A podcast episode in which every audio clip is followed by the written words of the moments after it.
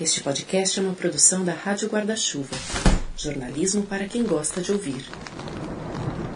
Oi, esse episódio do Finitude está um pouquinho diferente do habitual. É a gravação de um conteúdo que originalmente foi ao vivo, uma live no dia 18 de outubro de 2020, quando o nosso podcast completou dois anos. E eu te convido a comemorar com a gente.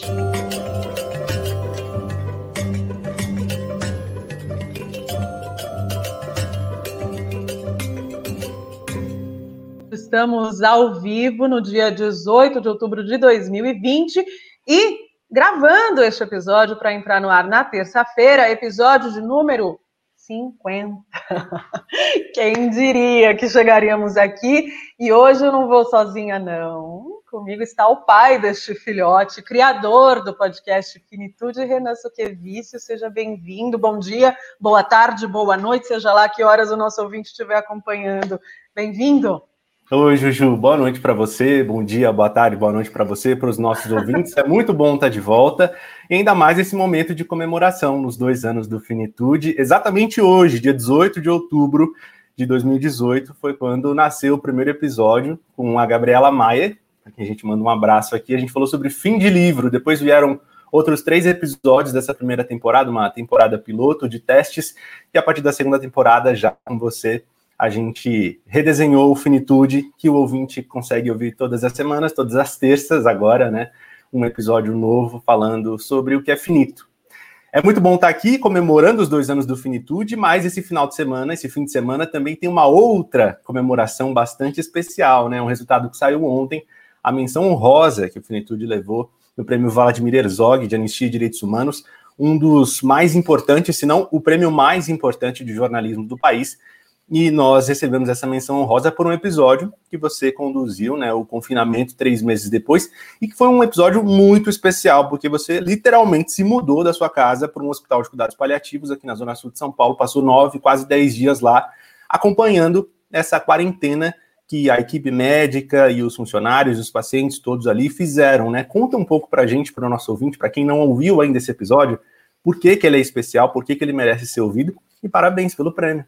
Obrigada para nós, para os nossos ouvintes, para os nossos entrevistados, né? Hoje a gente selecionou 12 de muitos entrevistados, né? Dos mais de 200 entrevistados já aqui no Finitude, 50 episódios, chegando a 50 episódios.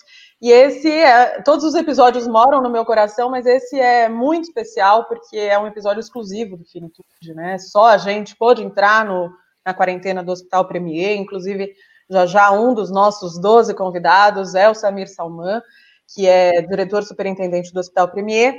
E eu fiquei nove dias lá, neste hospital, que é justamente onde minha avó materna e meu pai morreram em 2018. Então, ao longo desse tempo, eu vim cultivando os vínculos, cultivando as fontes, como os jornalistas costumam chamar, né, os nossos entrevistados, as nossas fontes. E aí, no meio da pandemia, o olho do furacão era o Hospital Premier, justamente este que a gente já, já fez episódios lá, inclusive você foi comigo na, no primeiro, né, Renan? Um episódio é... muito emocionante, né, sobre, sobre a música, sobre sentido, cuidados. Né, exatamente.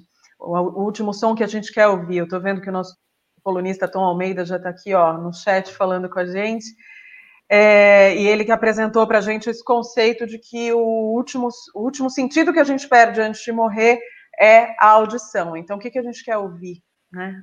Por último na nossa vida. Então, esse episódio foi lá. E aí, depois, no olho do furacão, o único hospital de que se tem notícia que no meio da pandemia é, fechou as portas para cuidar dos seus pacientes é o Premier e a gente estava lá. Então, eu dormi num puxadinho lá no entreposto da limpeza, colocaram uma cama lá para mim, fiquei lá. É, acordando, dormindo, acompanhando toda a rotina, usando o mesmo uniforme que os funcionários, ouvindo histórias de renúncia incríveis, dono de hospital servindo café da manhã, médico dando banho em paciente, terapeuta ocupacional cuidando da rouparia, uma sociedade completamente horizontal, muito diferente daquilo que a gente vê aqui fora, e um lugar Covid-free, né? Essa iniciativa deles Olha, eu dando boa noite para mim mesma ali, ó, gente. Quem está acompanhando ao vivo. muito... muito bom, Renan. Então, esse episódio levou a menção honrosa do Herzog, Tiago Rogério, do podcast Negra Voz, do jornal O Globo. Hoje ele já saiu do Globo, está num novo projeto que em breve ele vai anunciar. Levou o prêmio em primeiro lugar, então parabéns a ele, parabéns a todos os concorrentes na categoria áudio, um monte de gente querida. Nossa Gabriela Maier, da Rádio Guarda-Chuva, estava lá também, Gabriela Viana, Bernardo Esteves, Rodrigo Alves, do Vida de Jornalista, nossa paixão também. Quem mais que estava lá, Renan? Muita gente boa, né? E aqueles nomes, tipo Laerte. Imagina estar tá num é, prêmio que ganhou, Laerte também ganhou tá na outra categoria, é. Pois é, TV muita Globo, gente. Esses veículos que aí estão começando, se inspirando aqui no, Imagina. Bom, mas vamos deixar de papo, porque essa conversa não vai ficar aqui só entre é... nós dois aqui. Tem muito mais gente. Opa, que aguinha boa essa. Tem muito mais gente aqui esperando para participar, para participar dessa conversa. Ju, explica para a gente como é que vai ser essa nossa dinâmica, né? Teremos aí seis mesas com dois convidados em cada uma delas. Então, essa mesa virtual, faremos uma troca, uma conversa em 10 minutos, né? Explica mais ou menos rapidinho como é que vai ser. Exatamente, eu estou super, ó, com cronômetro na mão para a gente conseguir fazer de fato 10 minutinhos de conversa para cada uma das mesas, a gente juntou alguns dos nossos entrevistados que a gente quer ouvi-los, né? É, sobre como foi esse pós falar em voz alta sobre as próprias dores, sobre as próprias realizações, sobre os próprios amores. E nessa primeira mesa, gente, eu não vou ficar falando assim que são duas pessoas queridas, porque as próximas também são, as que não estão aqui hoje também são, os nossos ouvintes, mas assim, que paixão por elas. Já pode contar? Rapidinho, antes, só convidar os nossos hum. ouvintes para participarem ah. dessa conversa. Algumas pessoas já estão mandando mensagem aqui para a gente, pessoas queridas, pessoas que nós conhecemos, pessoas que não conhecemos e que estão participando aqui com a gente. Primeiro, eu quero mostrar alguns recursos muito chiques aqui que a gente tem, né? É, que as pessoas conseguem participar e mandar recados aqui para a gente. Então, aqui embaixo, olha que, que chique isso aqui, é muito chique, né? Meu Deus do céu. Tá vendo aqui, ó, aparecendo as nossas redes sociais. As nossas redes sociais você pode seguir a gente por lá e mandar a sua. acompanhar, né? Ver as novidades do Finitude, o que está rolando de novo. E temos também a, as caixas de comentário aqui do nosso do Facebook e também do YouTube. É só mandar por lá o seu recado que ele vai aparecer aqui, como estão aparecendo os recados dos nossos ouvintes, amigos e familiares queridos. Marlene, quantos apoiadores do Finitude, inclusive, a gente agradece, porque vale lembrar que o nosso podcast é um podcast independente, sem financiamento, sem parcerias comerciais. Nossos ouvintes que apoiam lá em apoia.se barra Finitude Podcast, que são nossos grandes incentivadores, a gente faz com a cara e com a coragem, com muito amor no coração e acreditando que informação melhora e salva vidas, né? Então, como a gente está vivendo, como a gente está morrendo, é tudo isso que a gente discute. Então, a gente agradece todo mundo dessa corrente de verdade, assim, porque é na unha esse podcast. Estamos ao vivo, hein? Ó, tá aqui em cima. Ah, não, não ao sabe vivo. apontar, né, menina? Estamos ao Ó, vivo.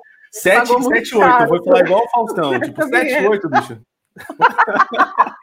Você está no, no arquivo... arquivo... confidencial. Mentira. Gente, quem contou nós dois? Pelo amor de Deus. Vamos chamar, então, os nossos convidados nessa nossa Vamos. primeira mesa? Eles estão aqui na salinha de espera, né? No sofá, comendo um petisco, comendo um bolinho de, um bolinho de queijo, ó. Nossa, Renan, você nem mandou aqui para casa. Deixa eu tomar uma água, peraí. Eu tenho essa água também. Inclusive você que está com a gente já pega o quê? Uma cerveja, um vinho, um café, né? Uma aguinha para gente. Ai, a Ive, que delícia! Ju, todos os episódios são fantásticos, suas particularidades tanta sensibilidade, tanta gente legal e também a Gabi Forte. Mentira, a Gabi, minha melhor amiga, gente. Cadê Vamos os lá? cachorros? Eles são os mascotes do Finitude, eles estão lá em cima presos com o pai deles. Vamos lá? Vamos chamar? Vamos lá. Vamos, vamos. Vem, vem, vem. Amanda Luder, Rafael Stein, gente, que amor. Bom dia, boa tarde, boa noite. Ah, bom dia, boa tarde, boa é noite. Muito bom, gente. Que saudade de vocês. Obrigada de vocês terem vindo. Amanda Luder, para quem ouviu o episódio Linhas Cruzadas, falou conosco. Rafael Stein falou na terceira temporada, no episódio sobre estar presente. Que, que paixão, que respeito pela história de vocês. Obrigada por vocês estarem aqui segurando nossas mãos à distância. A gente queria perguntar para vocês começar nesse calma, papo. Calma, 10 minutinhos aqui, ó. Tô rígida ah, de verdade, aí. gente. Ó. Dá para ver? Ó. Dá, rolando. 10 minutinhos. A gente queria começar esse papo falando de como foi para vocês contar um pouco da história de vocês, pessoal, tão íntima, de relações familiares tão fortes, tão intensas, num podcast para um monte de gente que você não sabe onde vai chegar, como vai chegar essa história. Eu queria começar com a Amanda. O Rafael fala um pouco mais, né, sobre, sobre essa experiência, sobre a vivência dele. Mas, Amanda, como é que foi contar isso é, para as pessoas, deixar essa história voar pelo mundo? Boa noite. Boa Bom noite, dia, gente. Primeiro, parabéns pelos dois anos e também pelo prêmio. Eu sou fã de carteirinha. E eu acho Maravilha. que é justo por aí que eu queria começar para mim, primeiro foi muito importante ter descoberto que o podcast existia, na verdade. Quando eu trabalhava com o Renan e eu soube que ele estava envolvido nesse projeto, e eu, por estar tá vivendo um luto pessoal, eu achei incrível, uma coisa que eu sempre quis e nunca vi. É, então, primeiro, poder ouvir a história das outras pessoas foi muito importante para mim, é, porque, como a gente discutiu em. É, vocês discutiram em vários episódios, esse tema é um tabu, então não se fala muito sobre isso. E num segundo momento, quando eu dei entrevista para o Finitude, foi muito importante porque eu senti que eu não precisava só ouvir, que eu precisava falar. E, inclusive, muitos dos meus amigos, é, onde rolava esse tabu, né, com quem rolava esse tabu aí de falar sobre a morte, ouviram o episódio e a partir daí mudaram é, diretamente comigo, vieram falar comigo, poxa, é assim que você se sentia, que legal você estar tá falando abertamente sobre isso. Então foi um canal direto também para eu falar com, com outras pessoas e também com as pessoas que eu já conhecia do meu círculo. É, tem uma coisa que eu acho muito é, importante, né, quando a gente fala de, de luto, que é falar o nome dos nossos mortos, né? Porque aqui a gente não supera ninguém, né? A gente anda para frente e anda junto com os nossos mortos, né? Então, Vou começar falando Audálio e Olga. Amanda, por favor. Simone. Rafa. Micaela. Você tem o costume já de falar bastante da Micaela. A primeira vez que eu te vi foi no Festival Infinito do ano passado, de 2019.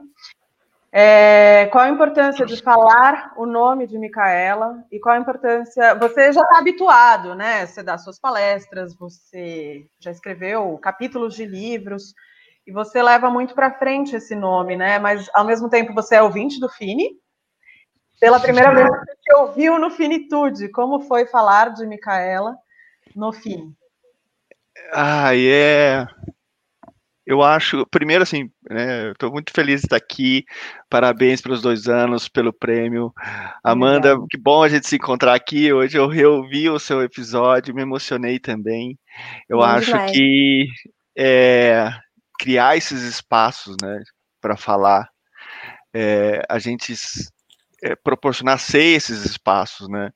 É, eu, eu acho no, no episódio eu falo dessa dificuldade de encontrar esse lugar para falar, para falar da, da dor, para poder dizer o nome, né? E então eu acho que é, primeiro é muito importante criar esses espaços, né? E aí a gente ocupar eles, né?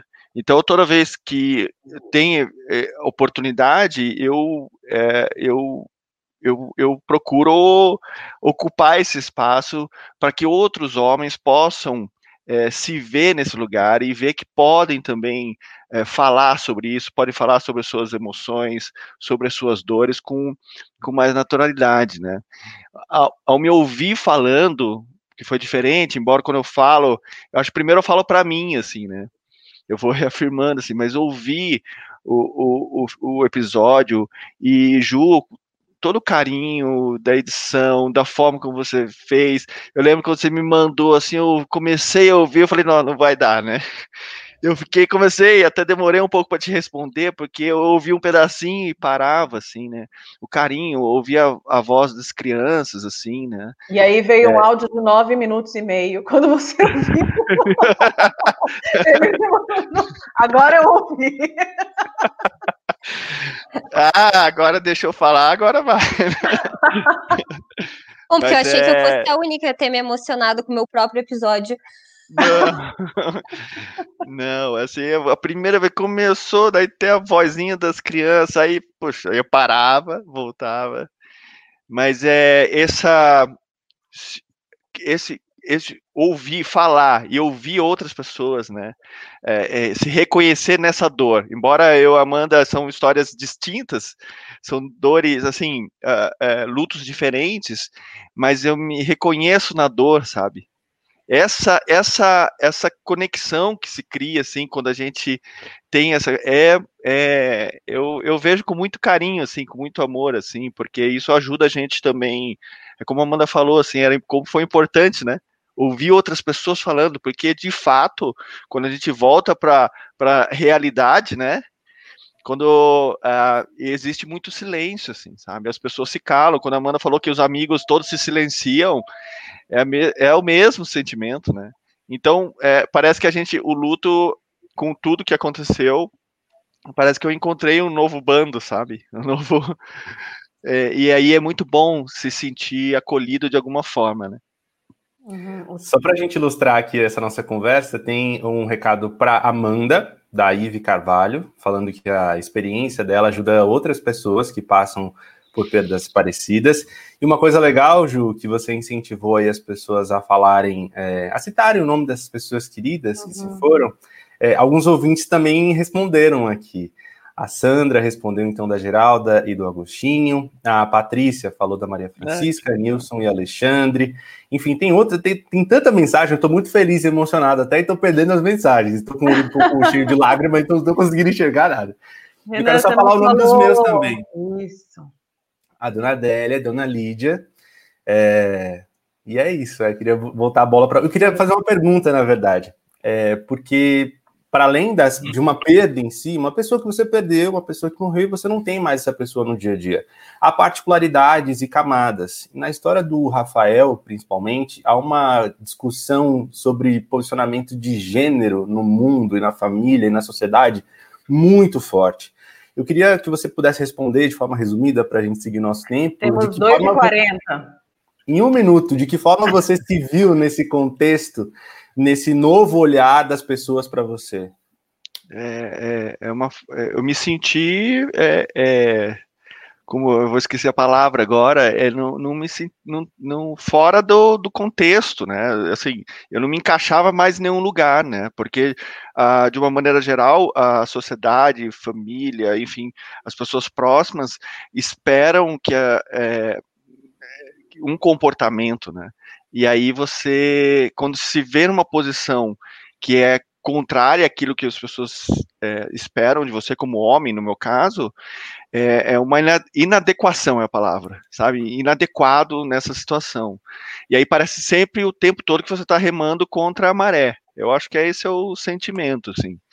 Só que é um caminho sem volta, eu entendo que a gente precisa rever a, a, morte e tudo isso que eu tenho vivido me fez olhar para lugares que antes eu não, não enxergava, né?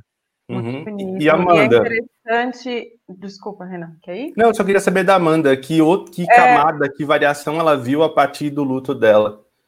É, eu queria pegar esse gancho, porque embora a, a Micaela é, tem, tenha tido, quer dizer, a Micaela teve esse processo de adoecimento, né, que embora muito jovem, estava é, se anunciando. A Amanda, por outro lado, a mãe dela não estava doente, né, e, e ela muito jovem perder a mãe, 19 anos, Amanda, você estava?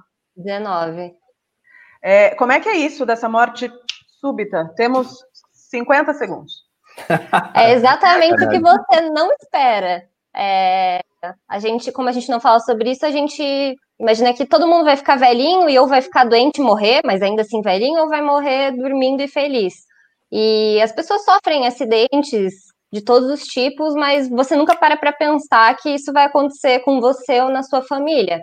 Então eu acho que é muito por esse lado do choque e falando das camadas também, é, eu acho que foi muito de aprender a me virar sozinha, porque morava só com a minha mãe, 19 anos, enfim. É, muito nova ainda, muito inesperado para isso que a gente tem em mente que a morte sempre vai acontecer da mesma forma. Só quando você tiver adulto, crescido, com filho, que seus pais vão ver tudo. Então eu acho que ajudou a eu falar da minha história, ajudou de novo eu a enxergar isso de uma outra forma e aproveitar bem cada momento da vida, sabe? Desde que isso aconteceu, eu acho que eu enxergo tudo com outros olhos e olhos melhores.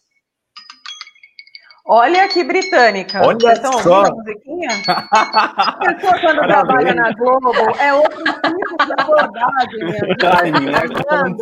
Cronometria é outro lugar. Gente, rapidinho, onde os ouvintes encontram vocês, Rafael Stein?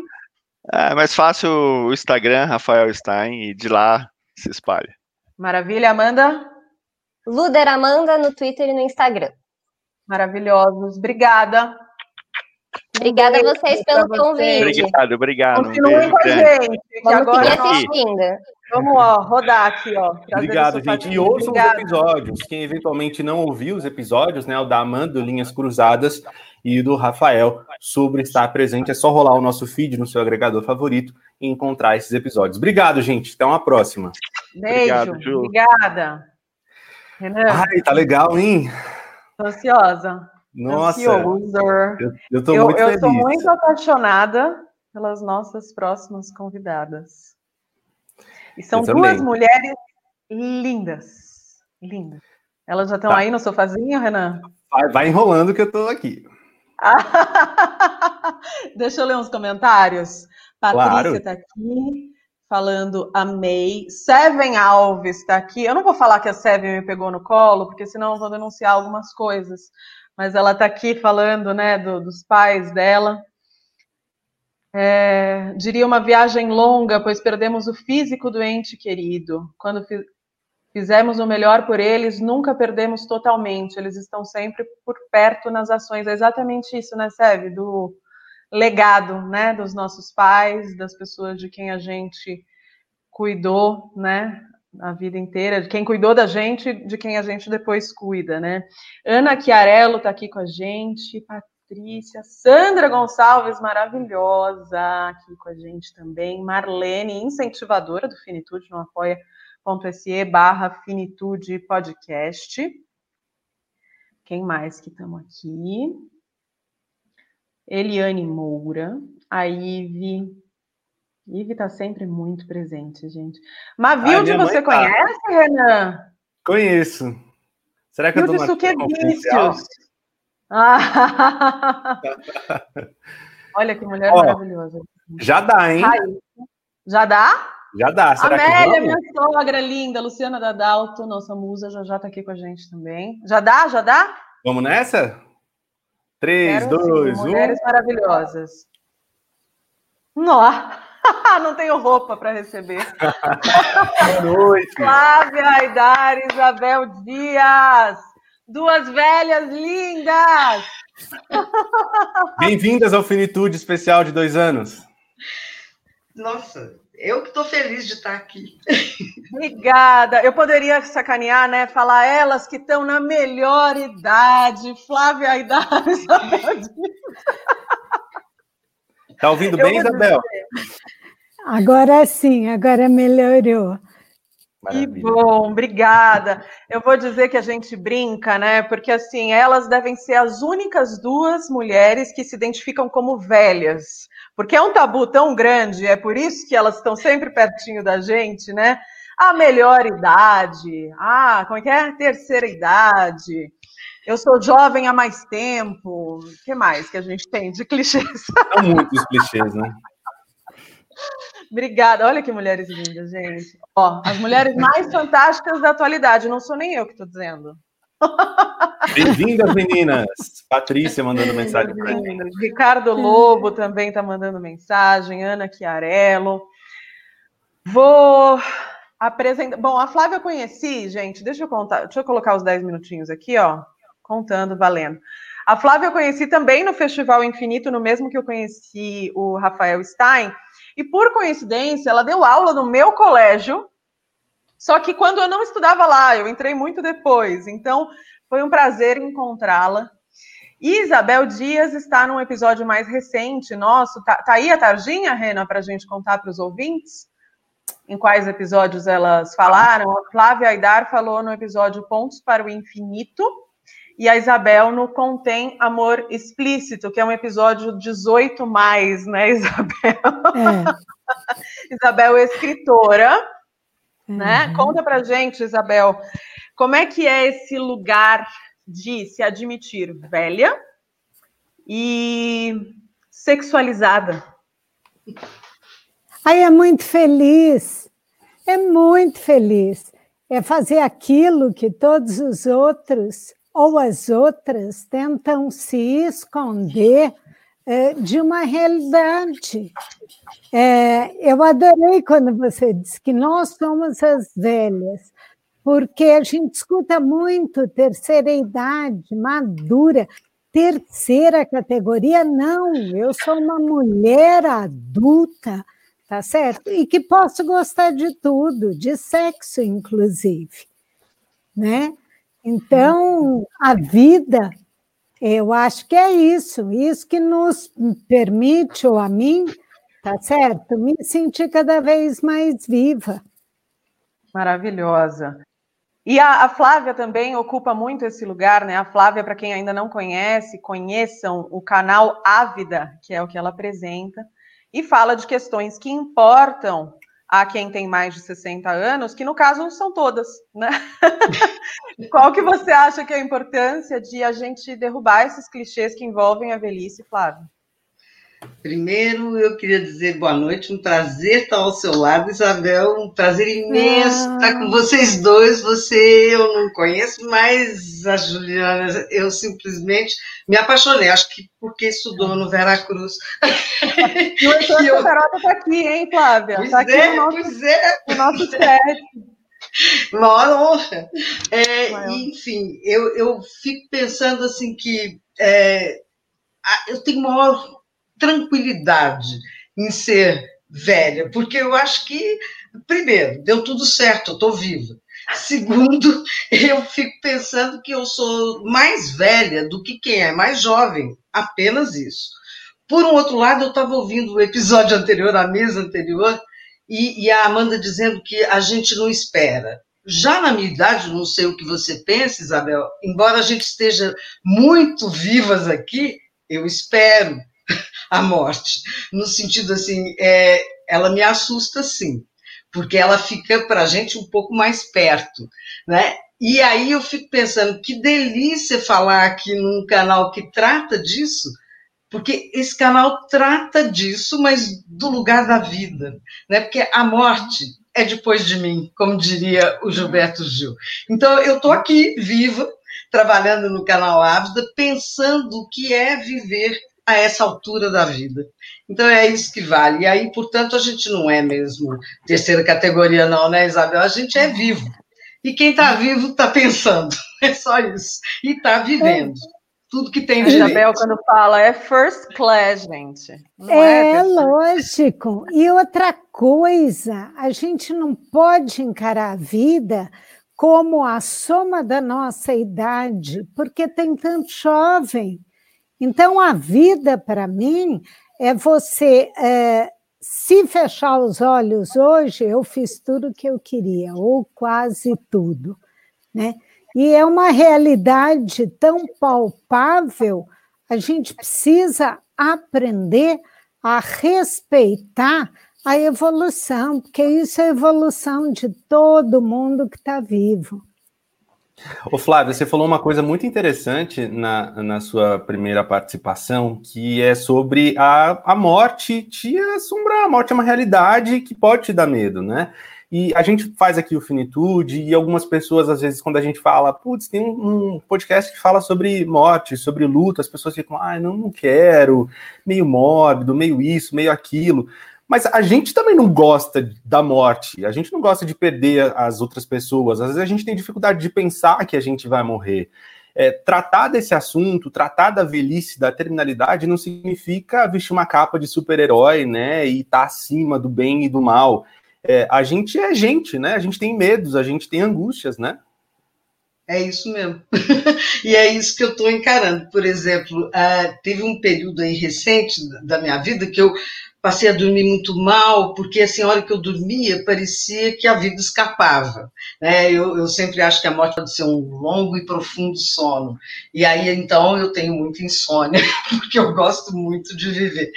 Ah, aí, o que me foi me dando calma, evidentemente, é, foi fazendo algumas coisas muito práticas e objetivas, do tipo é, ver menos celular antes de dormir, ver menos jornal antes de dormir, porque com um país como está, a gente não dorme, se vira o jornal. É, também e, é, ter alguma disciplina muito imposta pelo, pelo meu marido, ainda bem, que foi assim, não faça isso, não faça aquilo, e vamos relaxando, e eu aprendi a dormir de novo, digamos assim, sem remédio, o que é um, um, uma grande conquista a essa altura. Mas também não abriria mão de remédio se eu precisasse, porque estava ficando angustiante. Mas o, o, que me fez dormir foi pensar assim, é, isso que a Isabel falou, eu, eu fecho o olho, eu estou vivendo, e acho que se der tudo certo amanhã eu abro ele de novo e vejo, vejo principalmente acho que meus netos, e aí assim, porque quem viveu até agora e não, e não construiu é, grandes impérios, não no sentido financeiro e econômico, mas você pensa assim, meu Deus, se a vida me escapa, escapa tudo, porque o que, que sobra? Né? Aí eu vejo que sobra uma herança, uma herança que está nos meus filhos, nos meus netos, e, e aí eu, é, e aí a última coisa que eu penso é no Martim e na Flora, a primeira coisa que eu vejo na minha mente, Martim e Flora, e no resto eu vivo o fluxo, o fluxo deles, com eles, com, com meu marido, com, enfim, com que a vida me põe, e ela tem sido muito generosa. Então a gente vai vivendo, mas que dá medo, dá. Principalmente quando nascem os netos, porque eles uhum. empurram a gente do escorregador para baixo. Exato. A Isabel, para quem não conhece, para quem não ouviu o episódio, ela é escritora. Ela publicou o livro 32, Um Homem para Cada Ano que Eu Vivi com Você. Né? Que eu acho um título bem autoexplicativo, mas no caso, ela aí ficou com 32 anos com uma pessoa que depois ela descobriu é. que a traía. E aí você, em vez de com, com, toda a legitimidade, né? Mas em vez de só chorar as pitangas daquilo, daquele tempo que você passou com essa pessoa que não valia a pena, você falou, então começa agora, né? É, como é que é essa decisão, né? Porque de fato tem aquele clichê nunca é tarde, mas de fato você olhou para isso, pegou o touro na unha e foi para o jogo, né? Para mim, eu tinha a impressão, quando aconteceu tudo, é, que eu estava morta, com a diferença que eu respirava. Então, eu falei, gente, já que eu morri mesmo, eu vou aproveitar enquanto eu estou respirando e viver, conhecer. E olha, deu certo, porque com quase 60 anos eu recomecei minha vida, descobri uma nova carreira. Então, as portas foram se abrindo porque a minha finitude não esteve o momento que eu sentia, porque eu cheguei a sentir essa finitude. E estou aqui. Maravilhosa. A gente está recebendo alguns comentários bem legais aqui sobre a conversa de vocês. A Jorgelina mandou aqui: adorei esse título, As Velhas. Eu também tenho orgulho de estar com 60 anos e dizer que sou velha. Completei 60 em 16 de setembro. É, recentemente, parabéns então para você, Jorgelina. Obrigado pela mensagem. Olha, temos 30 segundos, é o tempo de Flávia Aidar dizer onde a gente te encontra e porque devemos assistir o canal Ávida. Hum, o, o, Canal Ávido é uma iniciativa de vida, exatamente porque assim a minha trajetória toda, muito tempo dela como professora, depois atuando ainda com educação na, na, nas empresas, enfim, no, no, dito mercado e também no terceiro setor, eu, eu achei que eu ainda queria experimentar ser artista. E aí eu achei tá dando certo. que eu queria ser artista de mim mesma. E aí foi uma delícia o encontro uh, com a minha irmã, que aprendeu também no topo dos 72 anos dela. Ontem eu estive com ela, ela disse: agora eu aprendi a dizer sim, porque tem muita gente que fala, depois de velha aprendi a dizer não. Ela aprendeu a dizer sim. E eu estou dizendo sim a, a, uhum. muitas das minhas. É, dos meus desejos. E o canal Ávida né, com a produtora, lá com o Nelson atrás da gente. Nelson, uma graça de tá incrível. Ah, incrível. Ele deu espaço para esse sonho. Nós estamos aí falando entre jovens e velhos sobre o que, que é o envelhecimento, estarmos aqui vivos, né? Que é isso que importa. Parabéns, Finitude. Obrigada. Lembrar que a gente tem fim Eu roubei é para você, Flávia, porque eu gosto muito de você. Roubei 30 segundos aqui. Arroba canal Ávida. Ah, o canal Ávida no Facebook. Isabel, Facebook, onde Instagram. acham? É Isabel R. Dias no Instagram. E não deixem de assistir o Acende a Luz, que é um documentário que fala exatamente dos velhos. Na cama, mais. Renan Flumian, na, na direção. Exatamente, na direção. Olha, é. Muito obrigado pela participação de vocês de novo Imagina. aqui no Finitude, nesse encontro entre vocês. Ah, maravilhosa! A gente também está com uma aguinha boa. E parabéns, parabéns pelo prêmio e pelo trabalho de vocês. Muito obrigado. Obrigada. Até a Beijo. próxima. Beijo. Ai, que tá bom, hein, Juliana? Ai, que delícia, né, gente? Bom demais, bom demais. Você quem, pode quem participar. Quem tá no sofazinho? Já tem sofazinho aí? Já tem, já tem, mas vamos chamar aqui a participação dos nossos ouvintes. A gente tem bastante gente é, assistindo a gente, tem muitas mensagens chegando, mensagens é, para, de parabéns para a gente pelos dois anos, pelo prêmio, e também algumas mensagens específicas sobre as nossas conversas.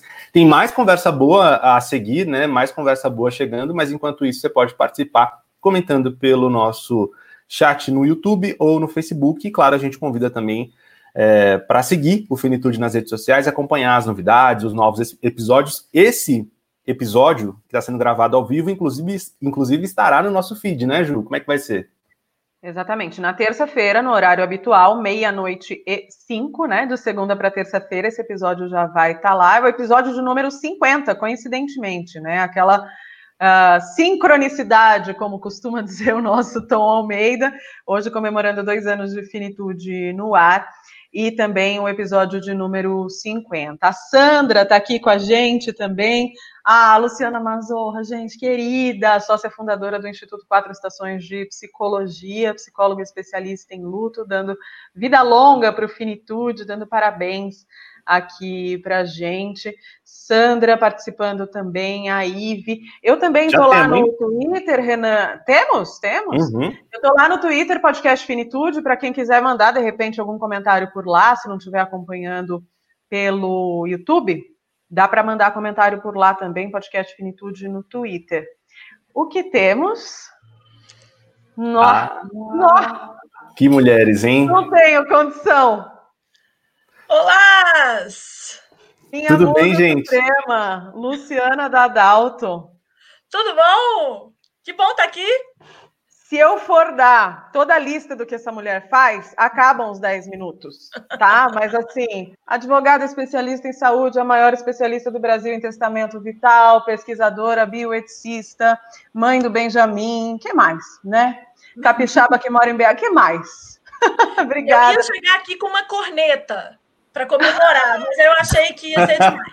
Too much, né? Too much. Você achou que talvez passasse um pouco do tom? É, achei.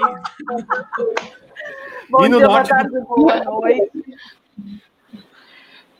Oh, Renan, como Oi, você entrevistou no episódio do Testamento Vital a Josi, e eu entrevistei a Lu, vai você com a Josi. Bom, é, eu ia falar que a gente sai de BH e vai para o norte do país, né? Para Belém, né, Josi? De onde você é fala com a gente. A gente se conversou por telefone para o episódio do Finitude. É muito bom estar aqui conversando com você de novo. E eu queria que você explicasse um pouco para a gente por que, que a gente conversou com você. O, qual é o, o seu diferencial, o que faz de você especial para a gente ouvir num episódio aqui do podcast Finitude. Conta pra gente quem é você. Sobre testamento vital. Dez minutinhos Bom, valendo, hein? Josiane Damasceno, né? Eu sou de Belém. Eu estou no meio da floresta, literalmente, agora. E, bom, eu participei porque eu, tô, eu sou uma paciente de câncer de mama metastático, que oficialmente não tem cura, e isso é um assunto bem complicado, né, para a gente falar em família, e por isso eu fui entrevistada. É, a primeira vez que eu ouvi falar em testamento vital foi num evento do Oncoguia, e foi a Luciana, da Dalta, obviamente, quem falou. E, assim, eu prestei muita atenção, achei super importante, mas quando eu tentei falar com a minha família, eles, ah, tipo, esse eu morrer também, né? Porque eu, eu consigo lidar muito bem com a minha própria morte, a minha própria finitude, mas com a deles eles me pegam de jeito, e aí eles deixaram isso para depois. E aí eu assisti um filme que, que é, é um filme no, no, no Netflix, e aí falava exatamente sobre isso, né? Sobre a dificuldade que a família tem, tem na hora da morte, quando a gente não deixa isso definido. Né? Eu, eu, eu poderia ter realmente essa autonomia até lá, até o, fim, até o último dia, até depois do meu fim. Né? E aí eu assisti esse filme, que é Além da Vida, e aí eu vi que eu precisava realmente falar desse assunto honestamente com eles, para que a gente pudesse chegar, é como eu ouvi tu falando ainda agora, a gente falar de morte não quer dizer que a gente goste, que seja um assunto maravilhoso, né? Nem que a gente queira morrer. Eu ouvi as duas falando agora, o meu sonho é envelhecer também, ter netos, né? E ficar por aqui por um bom tempo. Mas a gente sabe que isso pode acontecer. E, e, no filme eu vi a dor, a dor da perda é uma dor que é inevitável, né? Mas eu posso evitar dores maiores para minha família além dessa, além dessa que eu não tenho como evitar. Eu poderia evitar é, que eles sofressem e tomassem decisões muito pesadas, muito difíceis, num momento muito difícil também para eles. E a gente conversou melhor sobre isso assistindo ao filme, e aí eu vejo muita, muita, muito post da Luciana, e a gente tem, eles têm se interessado um pouco mais sobre o tema. Não é um tema fácil, é um tema ainda difícil, muito difícil de, de se falar, sim, mas é um tema muito importante, sabe? Porque ele dá uma segurança para mim como paciente. Eu agora, por exemplo, eu estou sem ver a minha família, minha filha, minha irmã, meus sobrinhos desde março. E isso para mim me, me dói muito, né? Porque por causa do Covid, eu moro em São Paulo, eu moro aqui. E aí tem coisas no meu testamento que eu já mudei, né? Porque eu já estou um tempo que eu já não cumpriria ali atrás. E eu já mudei. Então foi muito. A gente falou, começou a falar disso de uma forma muito mais leve. E com um embasamento legal, né? Como a Luciana explica nas postagens dela, com um embasamento assim sério, uma coisa. Não é uma coisa que eu desejo para mim por, por querer falar de morte só por isso, mas é uma coisa muito séria mesmo, né? E que vai poupá-los de muita dor. Uhum. Eu acho interessante você falar disso, né? Como é difícil abrir esse diálogo com a família. É, mas o quanto isso é um exercício de autonomia, né? Que eu acho que, que é uma palavra que está, tipo, escrita na porta do quarto da Luciana. Qual é a importância da, de a gente conhecer e se informar para ter autonomia de verdade, Lu? Sabe, eu estava ouvindo a Josi falar e, e fiquei pensando assim: a gente passa a vida inteira querendo autonomia, né? A gente quer ficar mais velho, é, uhum. ficar maior de idade para não depender dos pais. A gente passa a vida inteira querendo andar com as nossas próprias pernas. E aí, nas discussões sobre fim de vida, ninguém quer andar com as próprias pernas. E, e é isso, né? É, a discussão sobre autonomia no fim de vida é um reconhecimento de algo que é absolutamente previsível. Todos nós vamos morrer. A Organização Mundial de Saúde diz mais: diz que nós temos chances de 60% de morrermos de doenças crônicas e dependente de cuidados. Por que não exercer a nossa autonomia até esse final? Porque deixar para que outros tomem as decisões para além de possibilitar que a gente não morra como a gente quer, né? Para além de outras pessoas eventualmente decidirem de forma é, contrária aos nossos desejos, é para muitas pessoas um fardo. Quando a gente né, estuda e vê é, o olhar do, do familiar que fica e que fica com um paciente que deixou um testamento vital, o luto, vocês estão falando, a gente está falando muito de luto, né? Eu acho que luto e morte e finitude tem tudo a ver. O luto ele é menos pior, porque eu acho que não dá para falar que ele é melhor, mas não ele é menos muito bom, né? né? Então, é um entendimento de que assumir a sua autonomia até o fim de vida é olhar para você e dizer: eu quero chegar até o fim da minha vida sendo eu mesma, tomando decisões sobre a minha própria vida.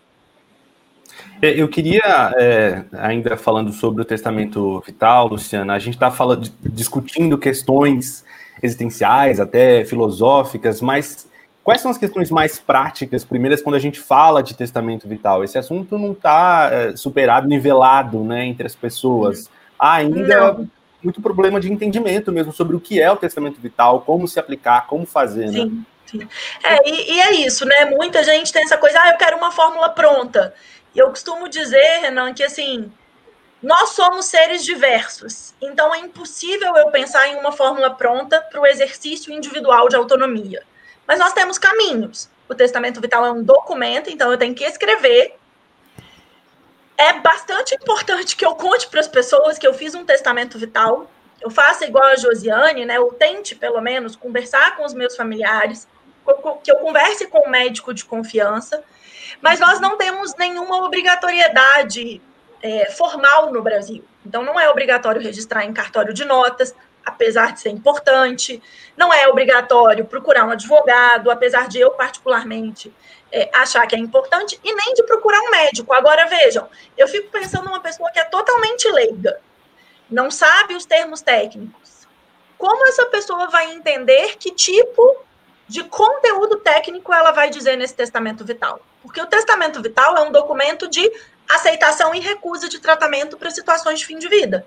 Então, eu vou efetivamente, trazendo, por exemplo, a situação da Josi, eu vou dizer: olha, eu sou uma paciente com câncer de mama metastático e de, quando eu chegar em determinado momento, eu não quero ir para UTI, por exemplo, ou eu não quero fazer a 26 linha de quimioterapia. São escolhas absolutamente individuais e, portanto, não tem um cardápio para se fazer um testamento vital. E muita gente pede, né? As pessoas falam: ah, me dá aí um modelo, me diz aí o que, que eu tenho que escrever.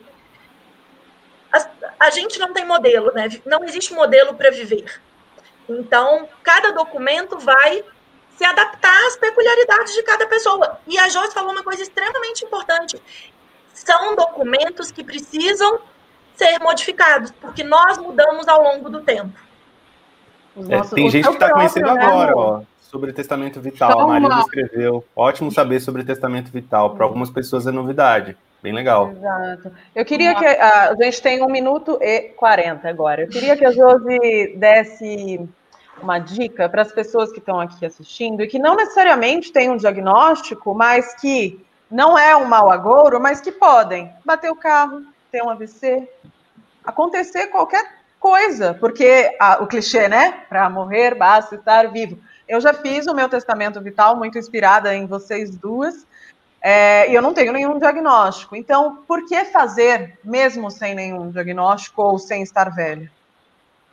Bom, eu acho que o primeiro é porque todo mundo vai morrer, né? A gente viu agora no Covid quantas pessoas que foram embora sem ter nenhuma outra doença anterior. E assim, o importante de falar do testamento vital é porque até parentes nossos, advogados, aconteceu isso comigo, de um parente dizer: "Ah, mas eu vou desistir de você", né? Então, por isso é importante a gente conversar também, falar sobre esse tema, né? Para as pessoas entenderem que não é desistir. Eu não estou desistindo de viver, eu só não estou querendo sofrer mais. Eu sei o limite do meu corpo, eu sei o que eu passo e eu sei quando eu não vou querer passar mais aquilo. Então, isso, isso é, é, a gente precisa realmente falar com a família, falar com amigos, conversar com a médica, porque às vezes os médicos também acham que a gente está desistindo, quando não é verdade. Então, eu acho que é isso. Eu acho que todo mundo tem que fazer desde o momento que nasce, porque a gente está sujeito a morrer desde a hora que sai da maternidade, né? Às vezes até antes. Então, é, é, é lógico, assim, é, é um tema muito. É, é, tão importante, né? Um tema tão, tão básico né? Que a gente pode morrer e deixar. Imagina quantas pessoas agora com Covid não deixaram diretrizes do que queriam, quem queria ficar com seu cachorro, quem ia ficar, sei lá, cuidando da sua planta, fazendo a lição do filho, né? E elas não tiveram essa oportunidade. porque se achavam né, não finitas, imortais, ou não tinham nenhuma tá e eu vou roubar um pouquinho para você. Ah, desculpa, você? então, Foi. acho que é isso, né? Eu acho que é isso, é saber que está vivo e tem que fazer, né? Porque vai, como diz a, a doutora Ana Cláudia, todo mundo já nasceu com esse chip né, da morte, não tem jeito. Sim, exatamente. Onde te achamos, Josi, no Instagram? É Josi Damasceno no Instagram. Não, olha isso, a Marilda já está chamando de TV. Já está ambientada, ela não sabia que existia, agora já está ambientada, chamando o Testamento Vital pelo apelido, gente. Luciana Dadalta, mulher do dia de 30 horas, onde a gente te encontra nas redes? no Instagram, Luciana Dadalto. É, muito obrigada, Ju. Parabéns pelo prêmio. Parabéns obrigada. pelo prêmio. Que lindo. Muito bom estar aqui nessa, nessa comemoração junto com a Josi. Parabéns, Renan, para você também. E volta, por favor. Vocês é, dois juntos. Estamos voltando. Tá? A luta campanha. Vou fazer uma campanha. Tá tipo time, Parabéns, sabe? Me dá um R, enfim. Gente, muito obrigado pela água. Vou brindar com água, mas tá valendo. Minha aguinha aqui, ó. Tá valendo, tá valendo. Gente, eu tô sem nada aqui. Tem nada para eu brindar. Nossa, vão, vão te tirar de Minas Gerais, gente. Vai pegar sua cachaça, por favor. É verdade. Muito um obrigado, beijo, gente. Obrigada. Até a próxima. Beijo. beijo. Deixa eu tomar um golinho aqui, Renan, da minha água. Ai, ai. Olha que frase bonita da Sônia. Dona Canu dizia que a única certeza que temos é a da morte. E assim sendo, vamos celebrar a vida cada dia. Ai, é isso, né? Essa é a nossa proposta, né, Ju? Quando a gente fala de finitude, né? Quando a gente é, acorda e pensa e reflete, conversa com outras pessoas, conversa sobre é, o fim da nossa vida, quando a gente sabe que isso vai acabar, a gente tenta aproveitar melhor, né, os momentos em que a gente está com as pessoas que a gente gosta, em que a gente está fazendo coisas que a gente gosta, um trabalho legal, fazendo finitude, ouvindo finitude, por exemplo, é tão bom, né, saber apreciar as coisas, e acho que é por isso que a gente fala sobre a finitude, né? Exatamente, eu acho que saber que vamos morrer, sabemos, mas como é que a gente tira da cabeça e traz para o coração, né, assim, de fato aquela. Tem, tem muitos clichês sobre a morte, né? Mas eles são clichês porque são verdade, mas também são clichês para a gente tentar não pensar a fundo, né, sobre eles. Então, ah, é a única certeza que a gente tem. Ah, para morrer já basta tá, basta estar tá vivo. Sim, viva, viva cada dia como se fosse o último, mas a gente está vivendo cada dia como se fosse o último. E a gente está entendendo gente... essa frase que a gente está dizendo, né? A gente está levando ao pé da letra, mas sabendo o que, que é. Exatamente. Ó, já estão subindo aqui a hashtag Volta Renan. Olha só, o, o Tom Almeida está mandando aqui. Tom Almeida, eu vou falar para vocês, tá? Ele está em São Francisco Xavier, curtindo as merecidas férias. Está na beira de uma fogueira, no, no pé da montanha. É e mandou uma foto que humilhando, né? A gente cultiva cada tipo de amizade aqui nesse Finitude, Renan, vou te contar. O Peçanha Júnior já está aqui com a gente. Peçanha é um grande ativista também dessa discussão. Neide está aqui, muita gente bacana conosco.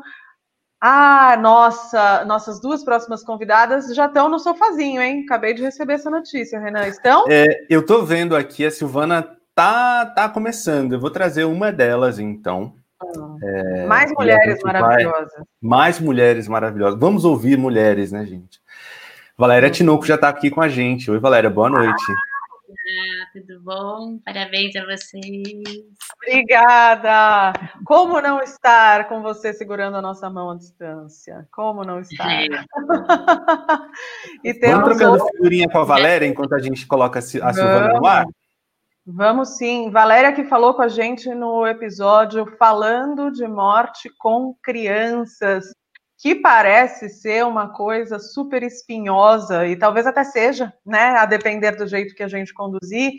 E eu vou te fazer uma pergunta com esse gancho do episódio antes de entrar no nosso na nossa fala dessa mesa, vamos aguardar a nossa outra convidada maravilhosa, mas justamente o quanto o nosso medo de falar de morte com crianças é, na verdade, a nossa falta de habilidade como adulto de falar sobre morte, Valério?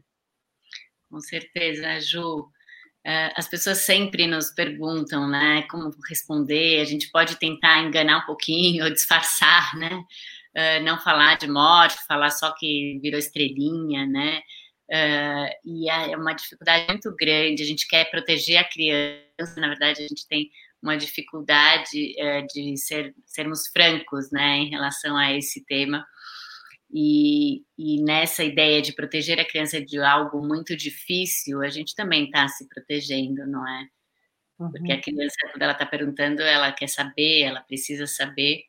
E muito do porquê a morte é tão difícil de falar é, na sociedade vem desde pequenininho, porque desde pequenininho a gente vai aprendendo que é melhor não fazer falar sobre isso, a gente pula esse esse tema, né? Eu sempre me lembro acho que até contei no, no episódio de uma amiga que ela pulava o início do Procurando Nemo, a parte que a mãe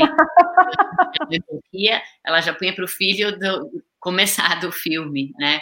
Então, o quanto isso vai acontecendo ao longo da vida, e aí a gente chega em, né, em todas as etapas da vida sem poder falar de morte, porque a gente não aprendeu a falar sobre isso. Né? Mas é curioso que você fale isso, né? Porque no fim o Nemo é um filme sobre perda, né? Porque afinal o pai perde e ele está procurando. Então, teoricamente, essa mãe dá play na última cena, que é quando eles encontram o Nemo, né? Porque todo o resto é uma tragédia. Não, é interessante até, exatamente, pensar que, então, pulando a é muito doída e que a criança não vai entender. A gente subestima as crianças, né? A gente acha que elas não estão preparadas para entender esse assunto e às vezes elas dão uma aula para a gente, né? Se a gente deixar a conversa fluir com uma criança, a gente vai perceber que elas sabem e sabem lidar com esse tema. Sim, e tem, tem uma coisa muito legal que você falou nesse episódio, que é sobre como quando a gente acha que está poupando a criança, na verdade a gente está passando para ela a mensagem de que ela não dá conta, né? Isso desempodera né, a criança, para usar uma palavra que aí está quase batida, mas enfim, acho que é isso. É, isso mesmo. E isso e ao longo da vida, né? Porque todo pai, todo, toda mãe quer preparar seu filho para enfrentar as coisas da vida, né? É nosso papel enquanto pais fazer isso pelos filhos. Então, se a gente vai é, pensando que vai, né, não preparar, é uma forma de não preparar, né? Se eu não falo, se, né, tem aquela história da mãe que eu contei, né, de a mãe que ia comprava outro peixinho para colocar no lugar do peixinho que morreu, né? De alguma forma, ela está dizendo ela não acredita que o filho seja capaz de lidar com aquilo. E durante os, né, o desenvolvimento dessa criança, e depois vai virar adolescente, vai virar né, adulto, vai se deparar com várias situações de perda. Então, ao contrário, quando a gente é, conta para a criança, dá informação para ela, a gente permite que ela aprenda a lidar com essa situação, ela aprenda que ela pode é, expressar suas emoções, ela aprenda até em relação às outras pessoas, né? Por exemplo, se ela uh, fica sabendo de uma um amiguinho que perdeu alguém, ou o avô do amiguinho morreu, né? Às vezes os pais preferem não contar, porque ah, não vai nem ficar sabendo, então é melhor não, né, não, a gente não falar sobre isso. E aí a gente perde também a oportunidade de ensinar para a criança como que ela pode se portar quando um amigo está triste, né, perdeu alguém.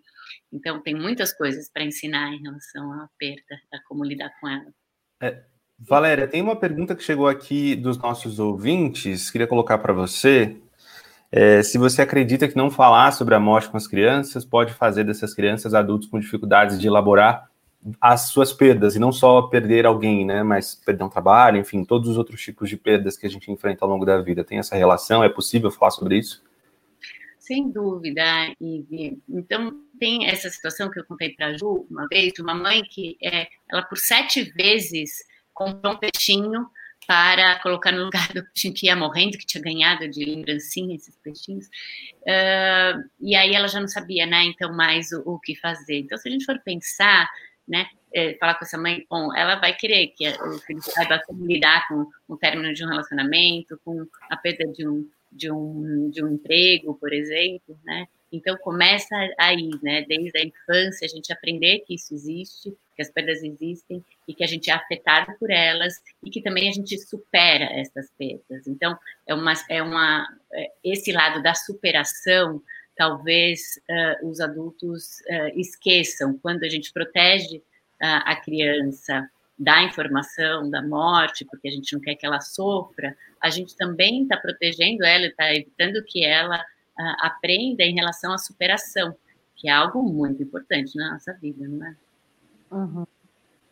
É, só para a gente dar continuidade aqui à nossa conversa, a gente está tentando. Ah, nossa, agora, nesse exato momento, a Silvana apareceu aqui na nossa sala ah, de espera. Cadê, cadê, cadê? vamos incluí-la na conversa. Silvana aqui. Ah, desapareceu tá a imagem, imagem dela. Né? É, mas a imagem dela apareceu. Mas... Vamos ver se a gente consegue recuperar. Por isso a gente não colocou ela no ar até agora, porque estava com esse problema na. Mas o áudio tá? Eu acho que nem o áudio está habilitado, mas eu não consegui ouvi-la. Vamos, vamos seguindo e se a gente conseguir, tá Silvana, depois. Eu vou colocar os 10 minutinhos, então, do, do cronômetro para a gente começar a falar. E tomara que a Silvana consiga entrar. A Silvana, aqui no psicóloga paliativista do Rio de Janeiro, incrível, falou com a gente no episódio Racismo no Sistema de Saúde. A Valéria, que no fim a gente foi se falando, mas é psicóloga, especialista em luto, sócia fundadora do Instituto Quatro Estações de Psicologia uma das minhas mentoras dos meus estudos sobre luto, aprendo tanto, tanto, tanto. E queria começar te perguntando, então, Valéria, a pandemia atropelou a gente, né, no quesito luto. Se a gente estava evitando falar sobre isso esse tempo todo, chega a pandemia, a gente tomou um caldo dessa onda aí e se viu obrigado a falar sobre luto, se viu obrigado a dizer que cada pessoa importa, que não são números, né? mais de 150 mil mortos, infelizmente, aqui no Brasil. A gente está falando mais sobre luto. Estamos falando mais, mas estamos falando melhor também, Valéria? Qual é a sua opinião? Ju, sabe que eu acho que sim. Uh, a vem falando mais e vem falando melhor, tem mais informação. Se a gente comparar, quando eu comecei a trabalhar com luto, há 25 anos atrás, as pessoas, quando eu falava para trabalhar com luto, as pessoas nem entendiam o que era. Falavam, o que? Ludo? nem entendiam o que, que é. É verdade. A gente tinha que explicar, e com frequência, todo dia quase, as pessoas falavam, nossa, nem sabia que existia uh, trabalhar com isso né?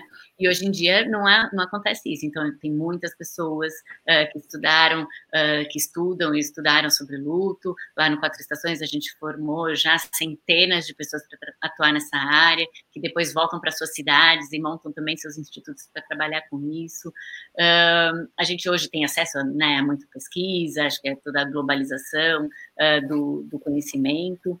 E a gente tem também muitas uh, outras formas de, de hoje ter acesso e ter informação de qualidade, como o Finitude é um grande responsável, ou o Movimento Infinito, do querido Tom, que faz chegar essa informação e faz chegar informação é, de qualidade e informação acessível a todas as pessoas, né? Então, não fica restrito também aos profissionais da área da saúde.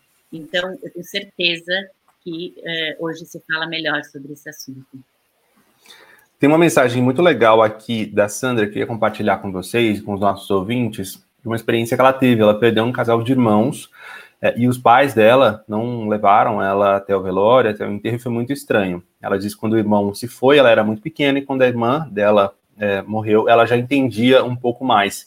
É, embora as crianças não consigam tomar todas as decisões que uma pessoa adulta toma, é importante consultá-las, né? Como é que a gente traz a criança para questões importantes, sabendo entregar ali um, um grau importante de decisão é, e auxiliando ela a tomar esse tipo de decisão, como nesse caso? Você gostaria de ir ao enterro? Você gostaria de participar desse velório? Em, em que idade é possível ter esse tipo de conversa? Como é que dá para pensar isso? Ah, é super importante essa pergunta, Renan. E Sandra, que difícil, né, perder dois irmãos. E você fala, né, que foi estranho, foi estranho, né? Provavelmente você ficou sem entender muito bem o que, que estava acontecendo, né? Então, é, a ida acompanhar, a, que as crianças acompanhem os familiares aos rituais de funeral também ainda é algo que uh, muitas vezes se evita.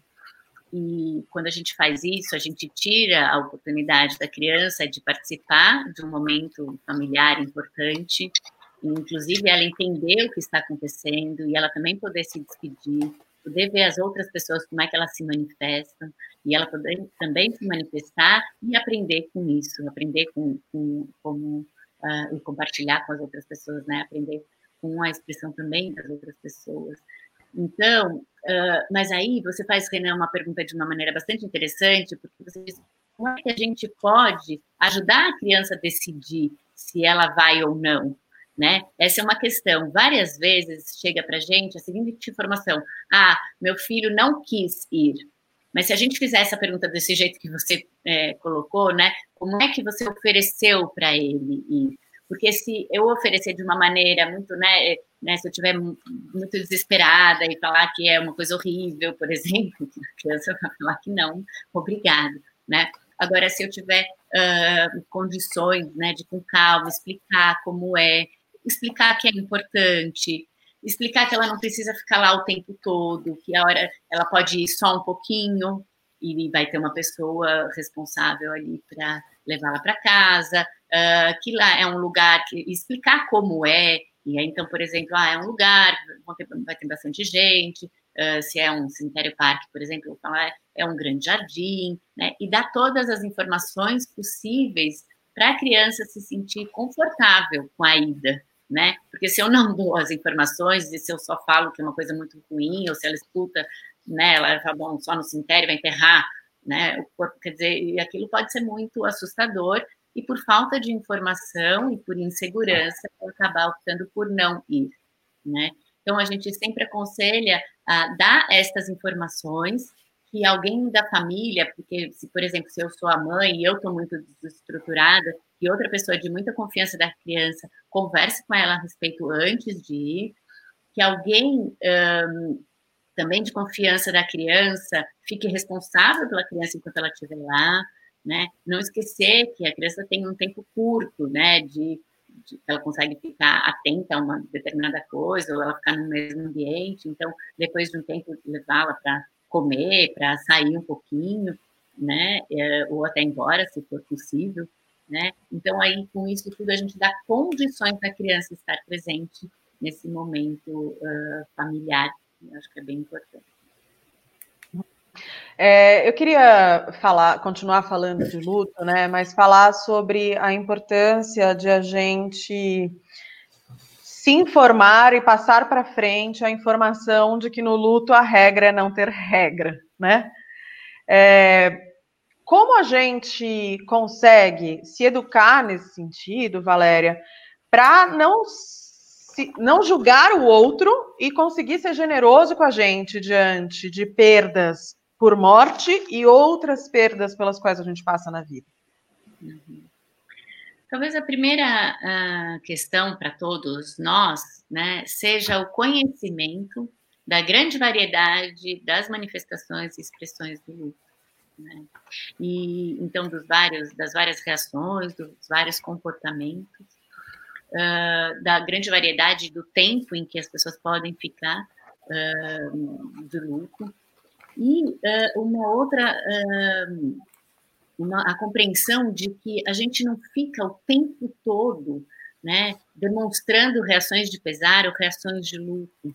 A gente oscila e há uma, né, a gente varia um momento, a gente pode estar bem e conseguir se concentrar em algumas coisas, posso conseguir trabalhar muito bem, e aí, naquele mesmo dia, eu, né, depois fico muito uh, sensibilizada e não estou com vontade de, de sair e quero ficar quietinha no meu canto, né? Então, aí a gente não confundir que é, com essa oscilação, então quer dizer que a pessoa já não está mais em luto, por exemplo, né? O luto se apresenta dessa maneira uh, oscilatória, pode não aparecer o tempo todo, e a mesma isso com adultos e, e com as crianças também, né?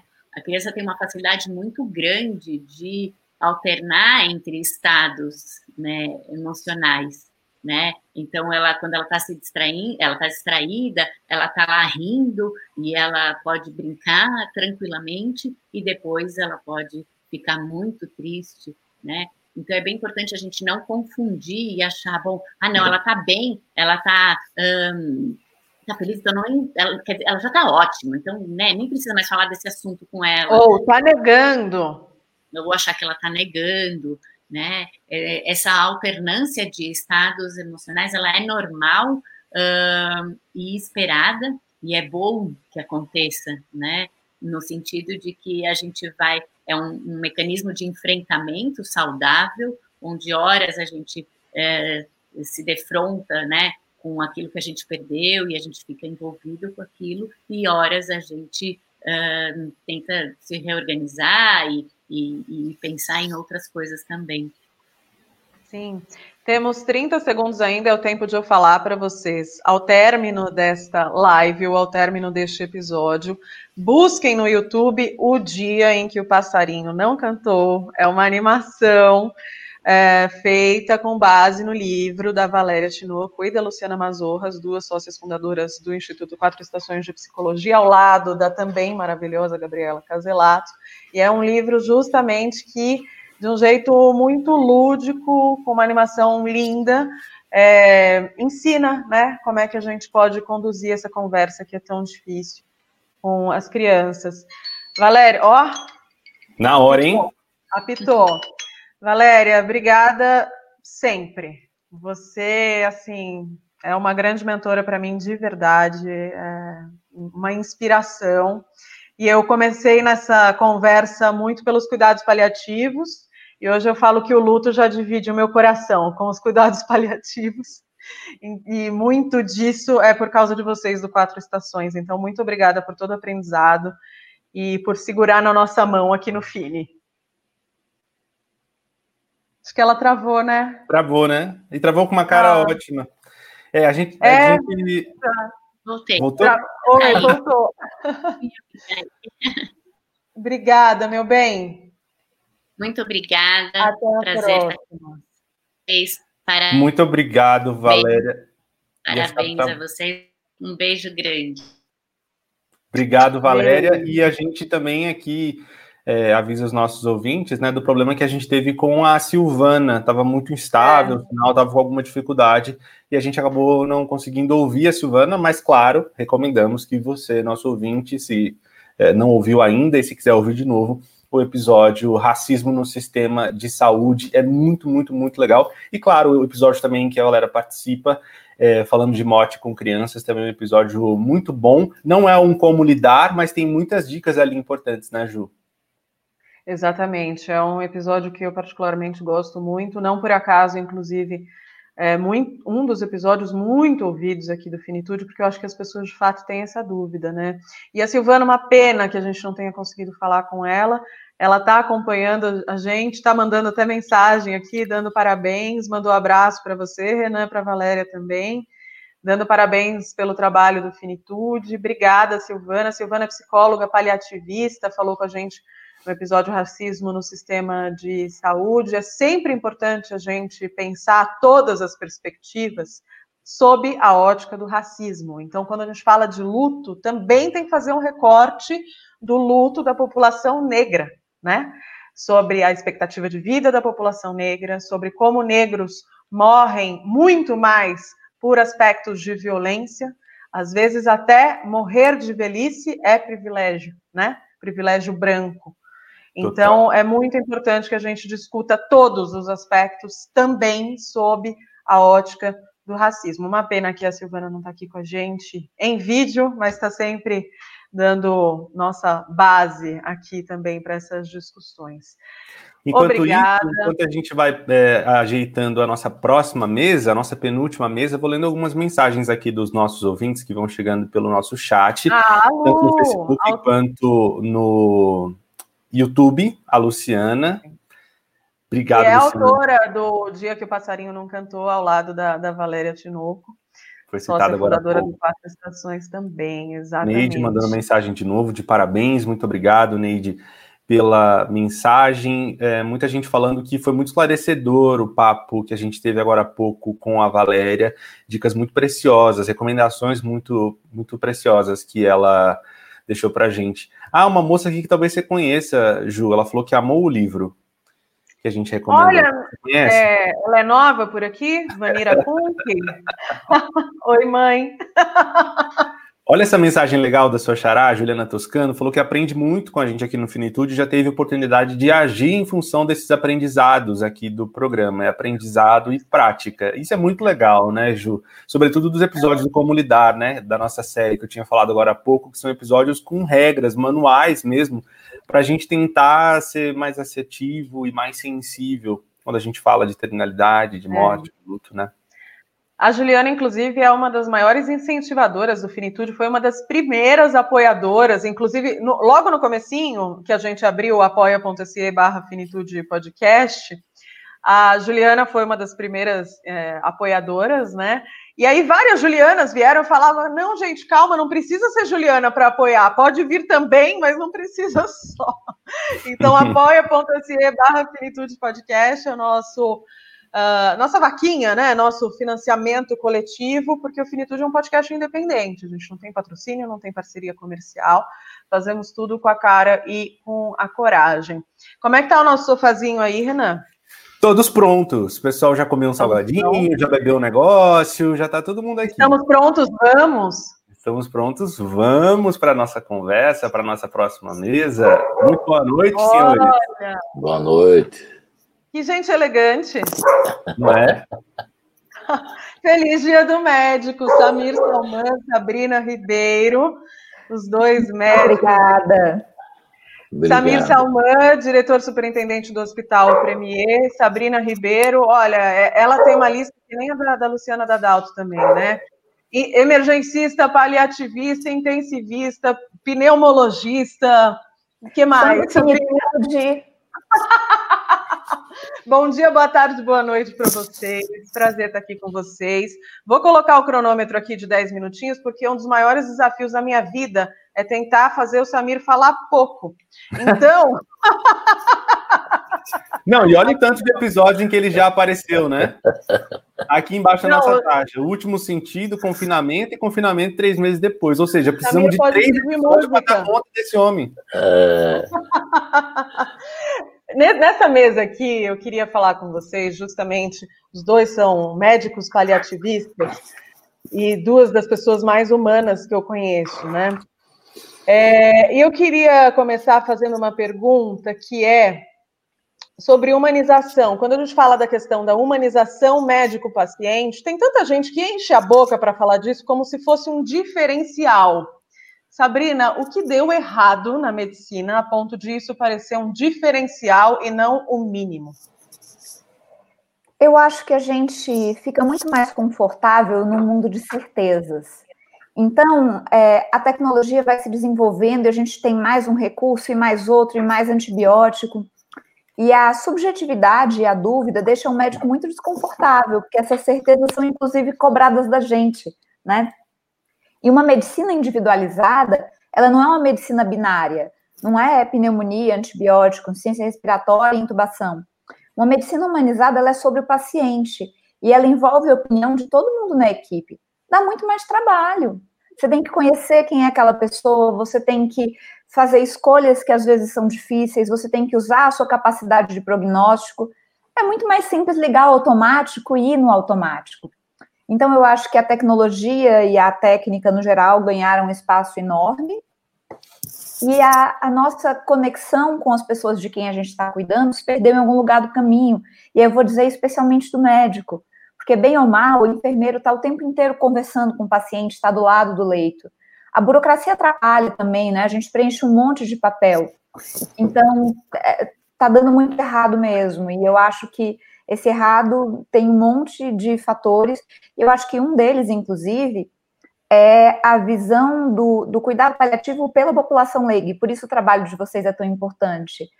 Porque nem o próprio. A gente fica num papel de tentar convencer as pessoas de que o cuidado paliativo é legal quando vocês divulgam as histórias de quem teve cuidado paliativo, o que é o cuidado paliativo de verdade. Mas eu acho que o que deu errado é que as prioridades são invertidas muito invertidas. Samira, eu queria puxar um pouco pelo que a Sabrina estava falando, sobretudo quando ela faz a descrição um pouco do trabalho, do cuidado com, feito com os cuidados paliativos. E aí eu queria saber de todos esses aspectos importantes, mas aí num contexto de uma pandemia de um vírus respiratório. como é que a gente se vira numa situação como essa? Em dois dos nossos episódios, aqui, dois dos três episódios que você participou, a gente falou sobre isso, né? Desse confinamento que vocês organizaram no Hospital Premier com os pacientes, com a equipe médica. É, como é que foi essa experiência para você? Conta um pouco para a gente. Primeiro, boa noite, boa noite a todos e a minha colega Sabrina. Prazer, uma honra dividir a mesa com você. Quero saudar você, Renan, e a Juliana, essa jornalista que está aí do seu lado, pelo prêmio Vladimir Herzog, menção honrosa, lembrando que é o principal prêmio de jornalismo brasileiro. Né? Então, não é pouca coisa. Então, é, e e aquele ditado popular, aliás, todos os ditados populares são muito sábios, né? A manga não cai longe da mangueira, né? é, essa menina aí honra a memória do seu Audálio Dantas, como ela o chama, é, militando pelos direitos humanos, pela cidadania e, e por uma sociedade menos igual e honrando a memória dele. E você, como companheiro dela, evidente, ninguém faz nada sozinho, né? Só no sistema capitalista a gente tem o CEO, como se o cara fosse o céu, né? Eu queria ver o CEO sem a tropa de baixo, né? Então, é, eu não quero politizar muito a discussão, mas. Uh, mas fora Bolsonaro, ai. Isso é quase um arquivo confidencial, hein, Juliano? Senti é, assim um gostinho de arquivo confidencial. Gente, eu não é. tenho grana para pagar os elogios do Samir. Samir, desculpa. Eu, não, eu, agra eu... eu, agradeço, na verdade, pela confiança né, que o Premier teve na gente, né? De acreditar que eu estava quarentenada, que eu estava sem sintoma, né? É uma, é uma relação para o jornalista é muito cara essa relação, né, com fonte, né? A é. gente ter podido estar lá é fruto de anos, né, de convivência. Então, é enfim, mas ó, o Samir já se alongou, já está dando um gato na gente. Então, eu vou responder lá. É rapidamente. Olha, apesar dessa troca de afeto, nós estamos muito longe de ser chapa branca. Somos pessoas com autonomia intelectual, somos nervosos, tanto o Renan, a Juliana, como eu, quer dizer, não tem chapa branca aqui. Se a gente tiver que falar as coisas. Agora, respondendo à tua pergunta, a pandemia, Renan, ela agravou em muito uh, o processo de cuidar do sistema de saúde como um todo. Eu vou falar sobre o meu, meu ponto de vista, eu, enquanto diretor de um hospital geriátrico especializado em cuidados paliativos, uh, no, no, no mês de março desse ano, nós fomos confrontados com uma realidade que era estava em jogo a vida não só dos nossos pacientes, mas também dos nossos funcionários. Então, é, foi uma decisão que a gente acabou se auto-isolando no hospital, e foi uma decisão drástica, mas tendo como princípio norteador que nada, a vida humana é inegociável. Ela não pode, em momento nenhum, ganhar um caráter utilitário, ou seja, precificar a vida ou minimizar a morte de alguém. Então, respondendo rapidamente assim a tua pergunta, é, foi se complicou potencialmente e muito o cuidado, porque ele passou a ser o cuidado do todo, do entorno todo, do, do paciente, do, dos funcionários, dos familiares dos funcionários, dos familiares dos pacientes. Então, eu acho que a, a pandemia expôs uh, as instituições de saúde. E eu posso falar pelo Hospital Premier, uh, o hospital que eu dirijo, que a gente está hoje completando quase 220 dias sem nenhum caso. Porque a gente mesmo que termina, mesmo depois do término da quarentena, a gente flexibilizou, mas não abriu o hospital e estamos cumprindo a nossa missão, que é preservar a vida humana. É um paradoxo, né? Porque a gente geralmente associa o cuidado paliativo a uma coisa da, da morte e o, o Premier faz questão de celebrar a vida.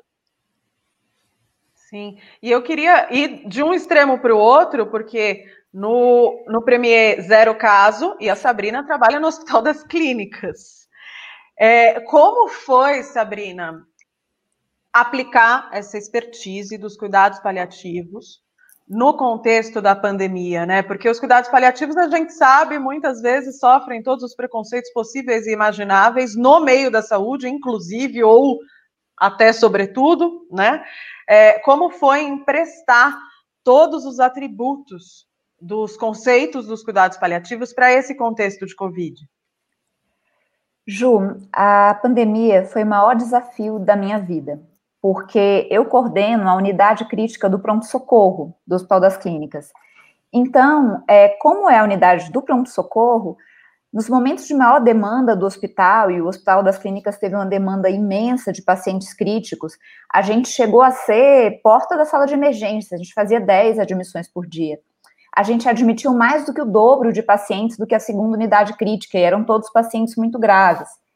Então, eu acho que não só a habilidade de paliativista, mas acho que os 20 anos de profissão como intensivista e tal, fizeram muito a diferença para segurar as pontas, para acolher minha equipe, para poder dizer para os residentes que eles que estava tudo bem, que eles estavam fazendo melhor e que para fazer essa comunicação que era remota, que a pessoa não podia estar do lado, né, para atender paciente após o outro, tentando é, entender o que, que era importante para cada um, receber pacientes que tinham sido entubados contra sua vontade, ver o que, que eu ia fazer com aquilo, cuidar dos sintomas das pessoas para quem não fazia sentido ser entubado, ou é, entender também que para alguns talvez ser entubado não funcionasse, mas outros tipos de suporte funcionassem.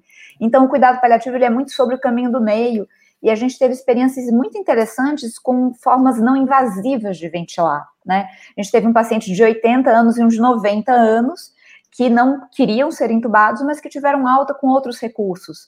Então, o cuidado paliativo me ajudou. Primeiro, nas, em acolher a equipe, em saber que a gente não faz nada sozinho e que cada um era um elemento muito importante daquilo. Segundo, saber que a gente precisava é, ter o cuidado com a gente mesmo, então dormir bem quem não estava de plantão noturno, ler um livro que não tem nada a ver com aquilo, e vocês ajudaram muito com o episódio Saúde Mental em Tempos de Bolsonaro, porque foi muito estressante. Você tá vendo o mundo, e aí, de repente, o que alguém falava era outra coisa, e tipo, eu saí do meu grupo da família, porque eu não conseguia aguentar minha própria família, não toda ela, viu? Amo vocês. Negando uma coisa que eu tava vendo todo dia. Era, era uma coisa muito, muito louca.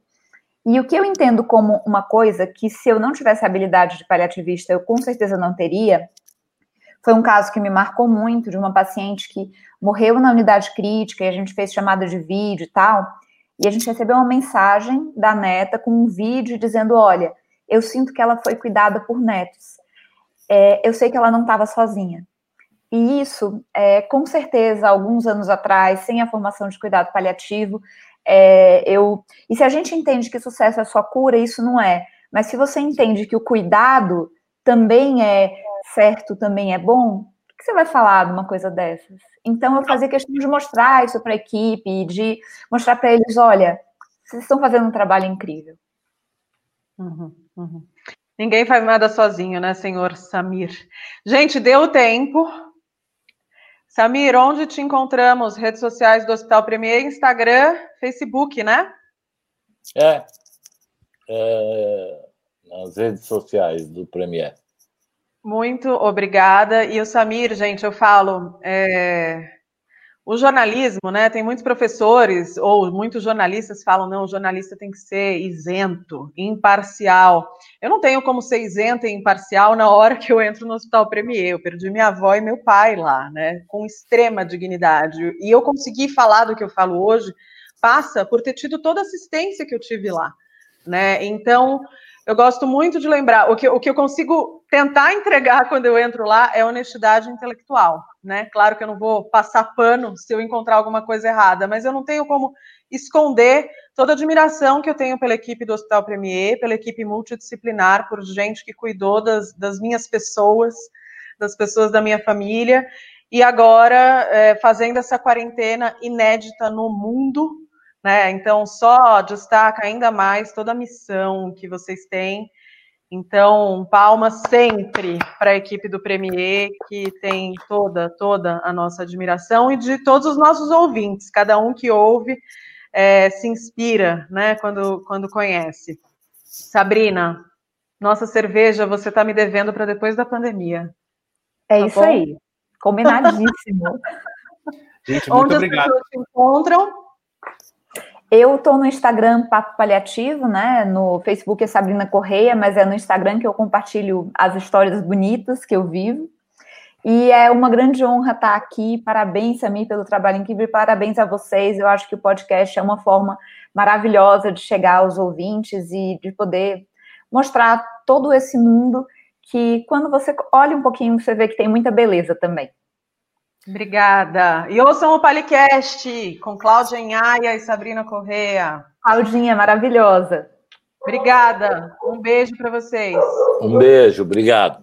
Obrigada. Tchau. Muito obrigado, gente, pela participação de vocês e para os nossos ouvintes, né? Ouçam lá os episódios do Samir, os três episódios em que ele participa, o último sentido, confinamento e confinamento três meses depois, e também o que a Sabrina participa, o Escolha de Sofia, um grande episódio, muito, muito legal.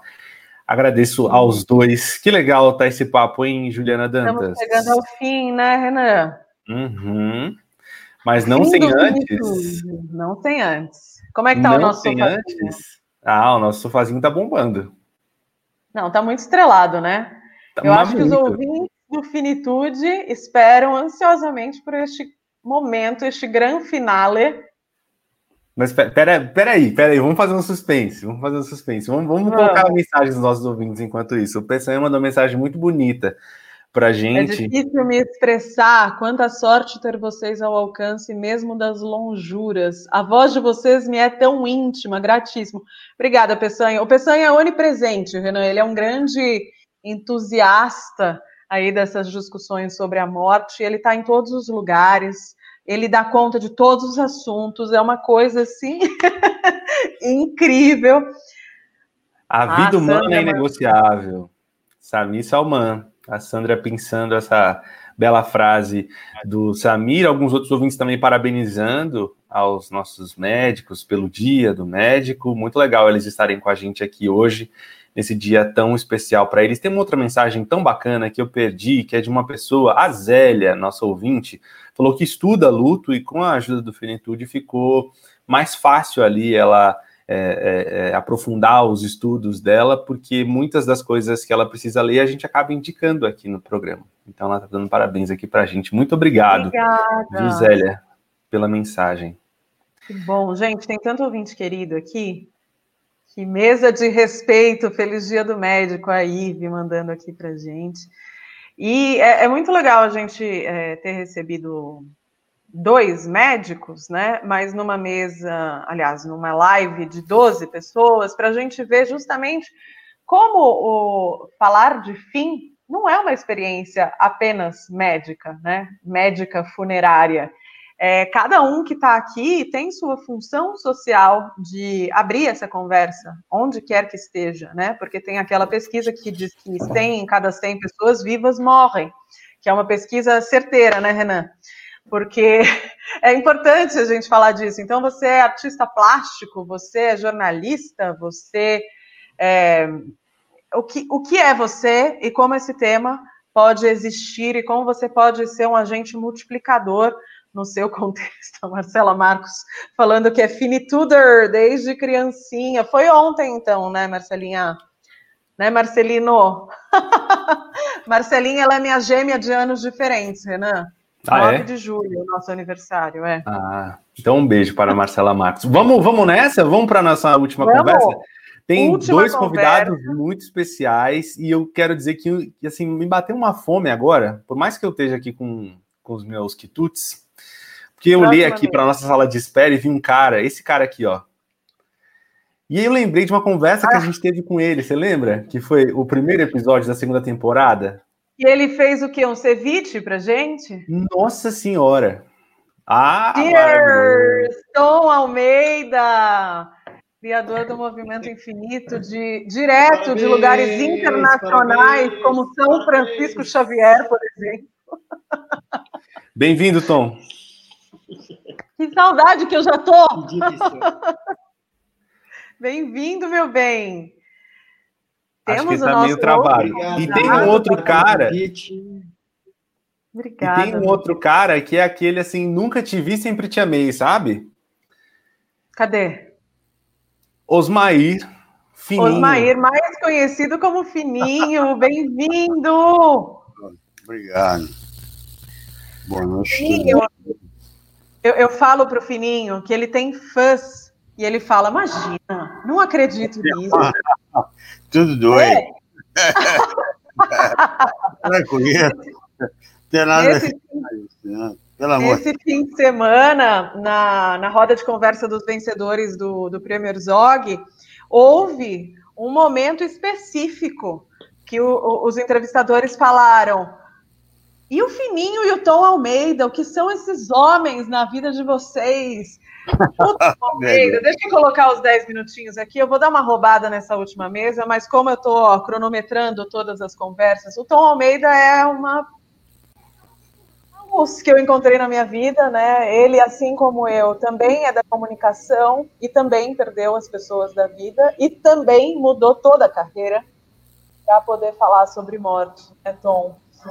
É, você acabou de realizar um dos maiores eventos do mundo sobre o viver e o morrer, Festival Infinito 2020. Tive o prazer de, de estar contigo nos bastidores. É, em que pé estamos no Brasil nessa conversa, Tom? É, primeiro, parabéns por, pelo aniversário, parabéns pelo prêmio. É, obrigado pelo convite, que delícia estar aqui com vocês. Eu estou assistindo tudo, todos os outros participantes, todas as pessoas queridas. É incrível. Sim, a gente acabou o Festival Infinito agora, faz duas semanas.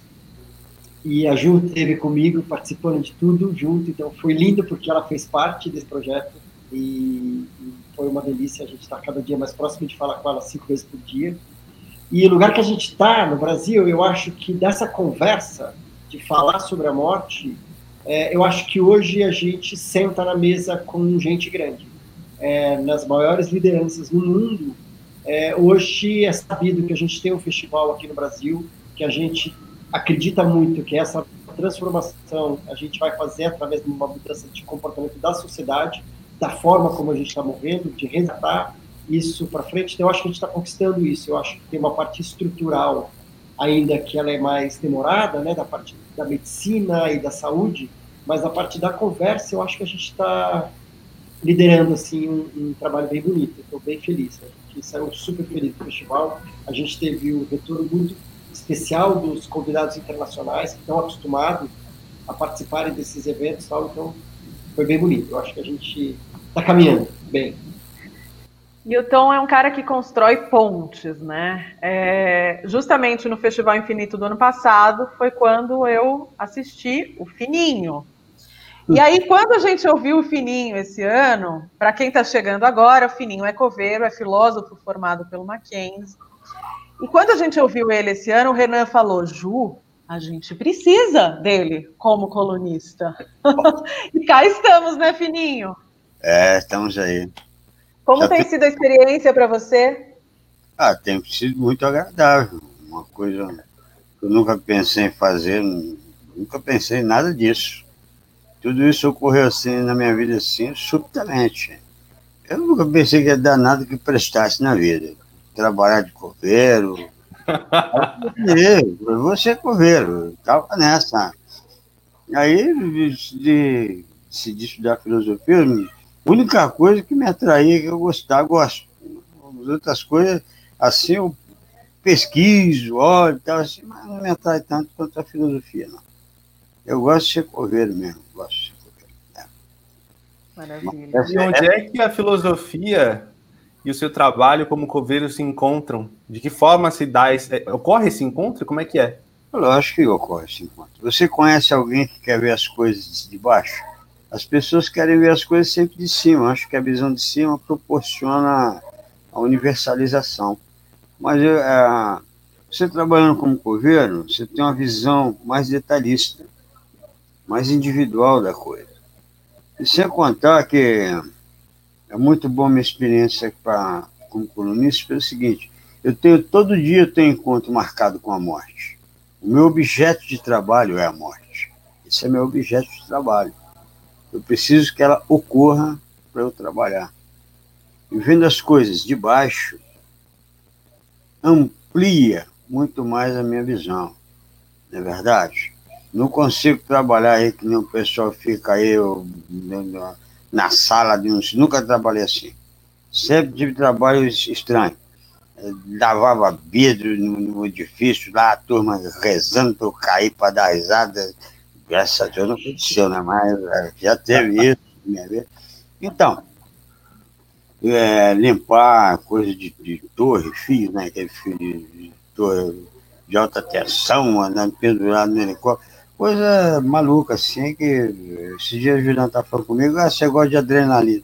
Não, nada disso. Nada disso.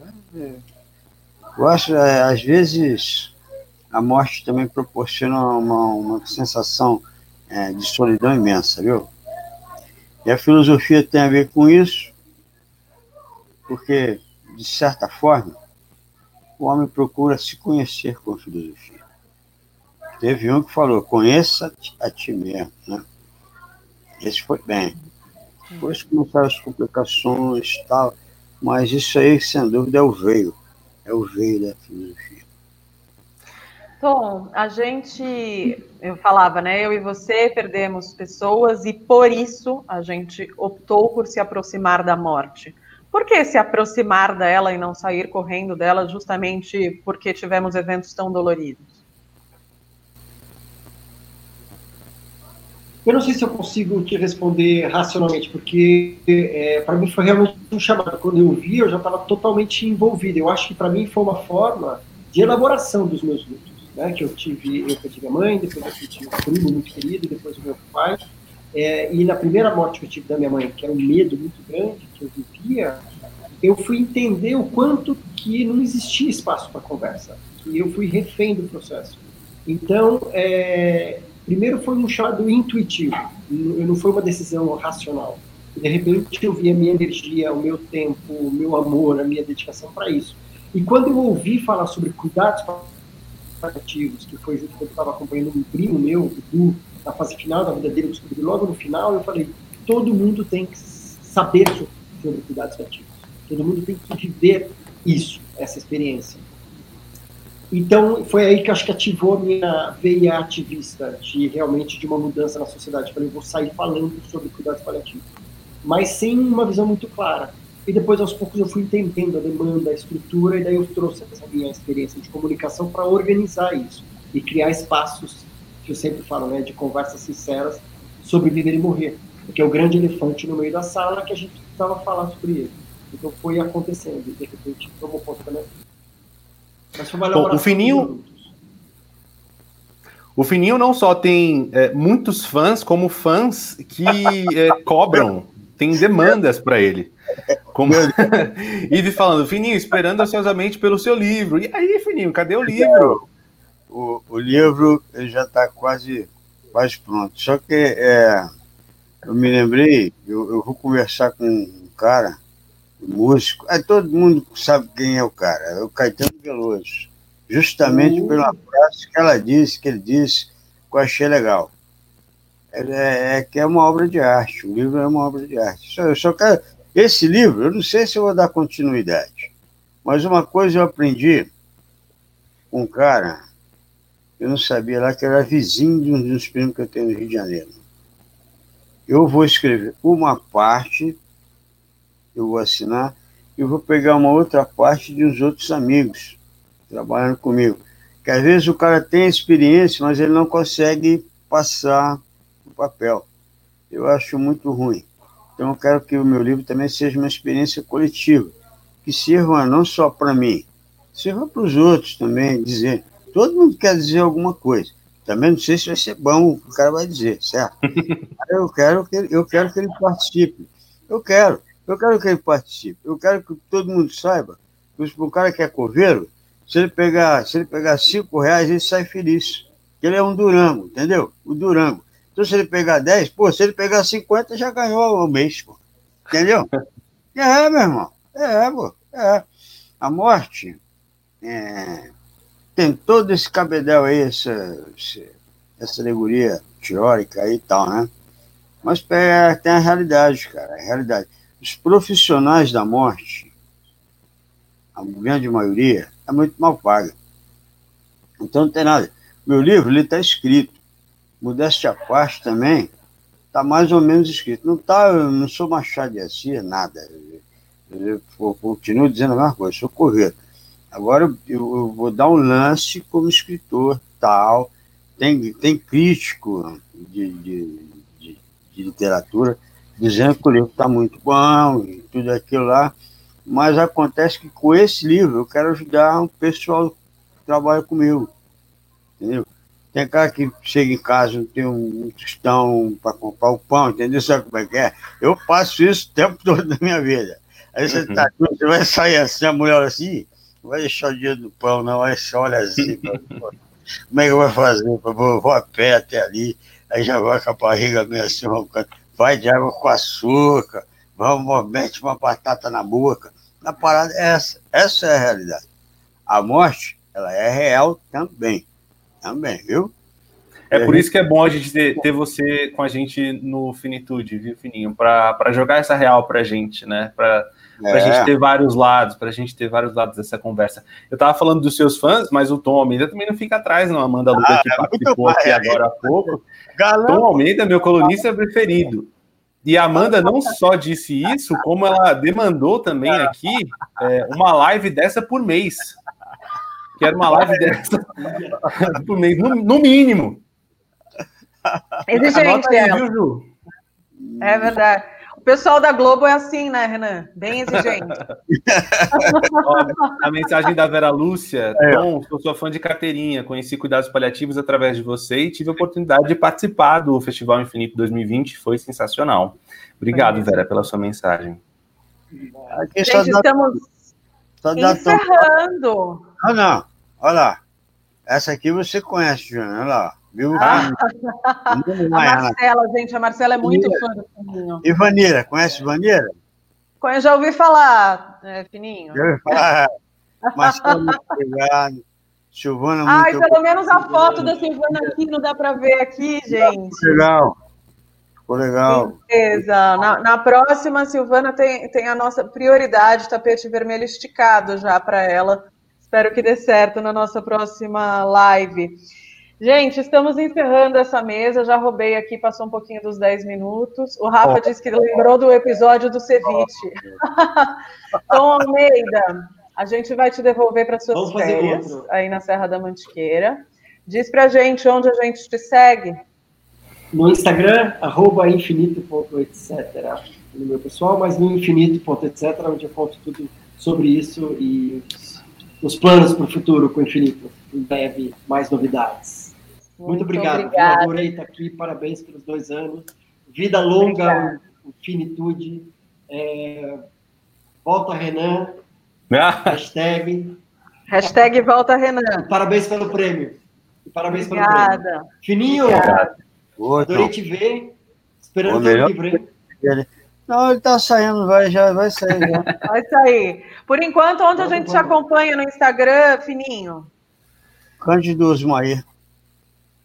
Cândido Osmair, pode ir lá, que eu tô lá. De vez em quando eu vejo lá, às vezes é meu neto que responde. É, alguém vê lá e responde. Tem assessores, gente, é outro tipo de ah, é, outra, é outra não, coisa, é outra coisa. Ah, não, tem que dizer a verdade aqui.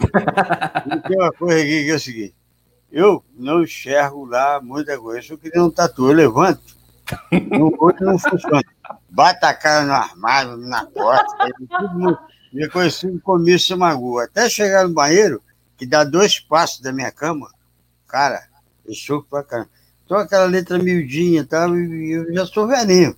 Aí a letrinha pequenininha, tudo, você tem uma paciência, não tem tanta paciência. que nem um Tom mesmo. Tudo isso para dizer que ele tem assessores, gente. Fininho, obrigada. Obrigado, beijo, eu. Beijo. Parabenizo todos vocês. Muito obrigado pela oportunidade. Valeu. Obrigada, Tom. Obrigado. Só amor. Beijo, valeu.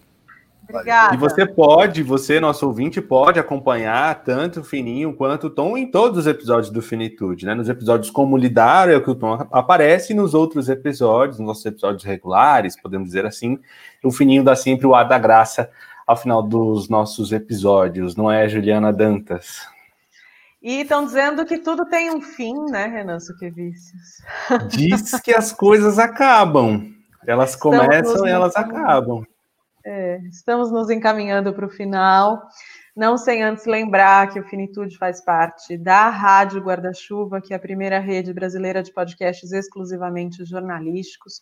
Somos em três podcasts de fundação: o Finitude, o Põe na Estante, que é da Gabriela Maier, maravilhosa, o, a Rádio Escafandra do Tomás Chiaverini, nossos sócios, né, Renan? E também nossos uh, agregados, Vida de Jornalista do Rodrigo Alves, o Budejo é um podcast que leva o Cariri cearense aos seus ouvidos, o Giro Latino também conosco. Então, sigam a Rádio Guarda-Chuva nas redes sociais como arroba guarda-chuva-pod, e lá você encontra todo o nosso cardápio.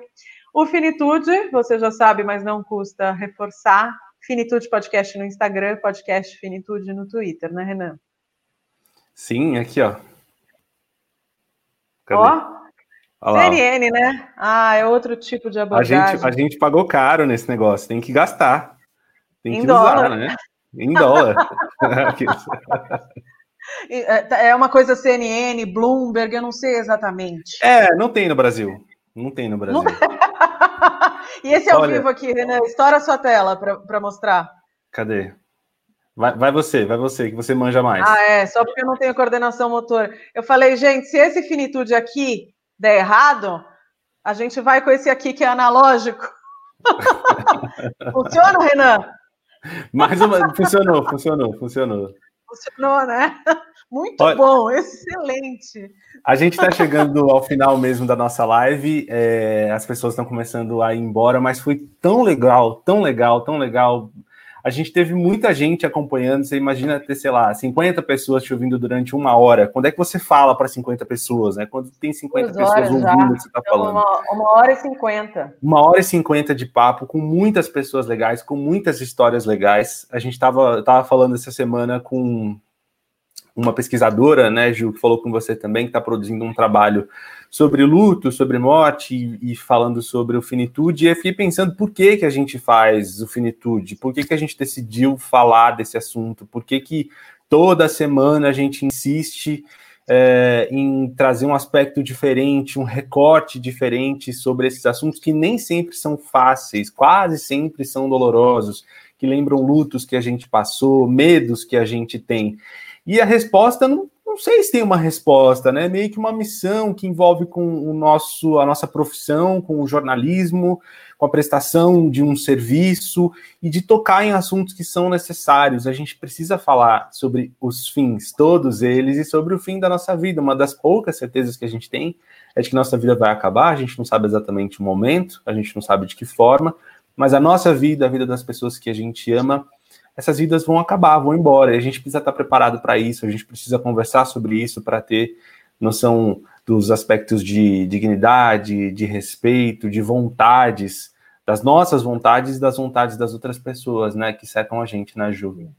Sim, eu, eu tenho imaginado muito a informação como uma lanterna, né? A gente às vezes está preso num quarto escuro e, obviamente, isso causa angústia, né? Então, quando te jogam uma lanterninha e você acende ela, você começa a observar o que, que tem nesse quarto escuro. E a morte é muito amedrontadora, ninguém está dizendo que não, mas justamente porque existe esse medo, eu acho que a informação de fato ajuda a iluminar essa angústia e as coisas que a gente conhece vão ficando mais familiares e, portanto, mais menos difíceis de lidar, né? Não é porque a gente está aqui falando sobre morte que para a gente é tranquilo é, perder alguém ou mesmo se deparar com a nossa própria finitude, mas vamos tornar isso menos difícil? Essa é a nossa proposta, esse é o nosso convite. Renan? Ai, nossa, até com dor aqui, ó. Nossa, Ai, menina, dá, dá um brinde aqui. aqui nossa, tem pouquinho, viu? Vamos aqui. Ah, aê! Sonorizar aqui para o podcast. Ai, peraí, peraí. Nossa. Parece Ficou ruim, né? Uma cansada no Chapolin. Renan, Aqui, agora sim. Volta, meu amor, volta. Voltarei. A todos os ouvintes. Vou encerrar como eu encerro todo, todo episódio, hein? Obrigada pela presença, obrigada pela escuta. Um beijo para você. Muito obrigado pela participação de todos nesse nosso programa ao vivo. Se você está ouvindo gravado, foi muito legal. Na próxima, participe, venha participar com a gente, que foi muito bacana. É muito legal ao vivo, né? Tá ao vivo, receber mensagens e trocar, trocar energia. Muito obrigado, gente. Até uma próxima. Finitude volta na próxima terça-feira. Tchau, tchau. Obrigada.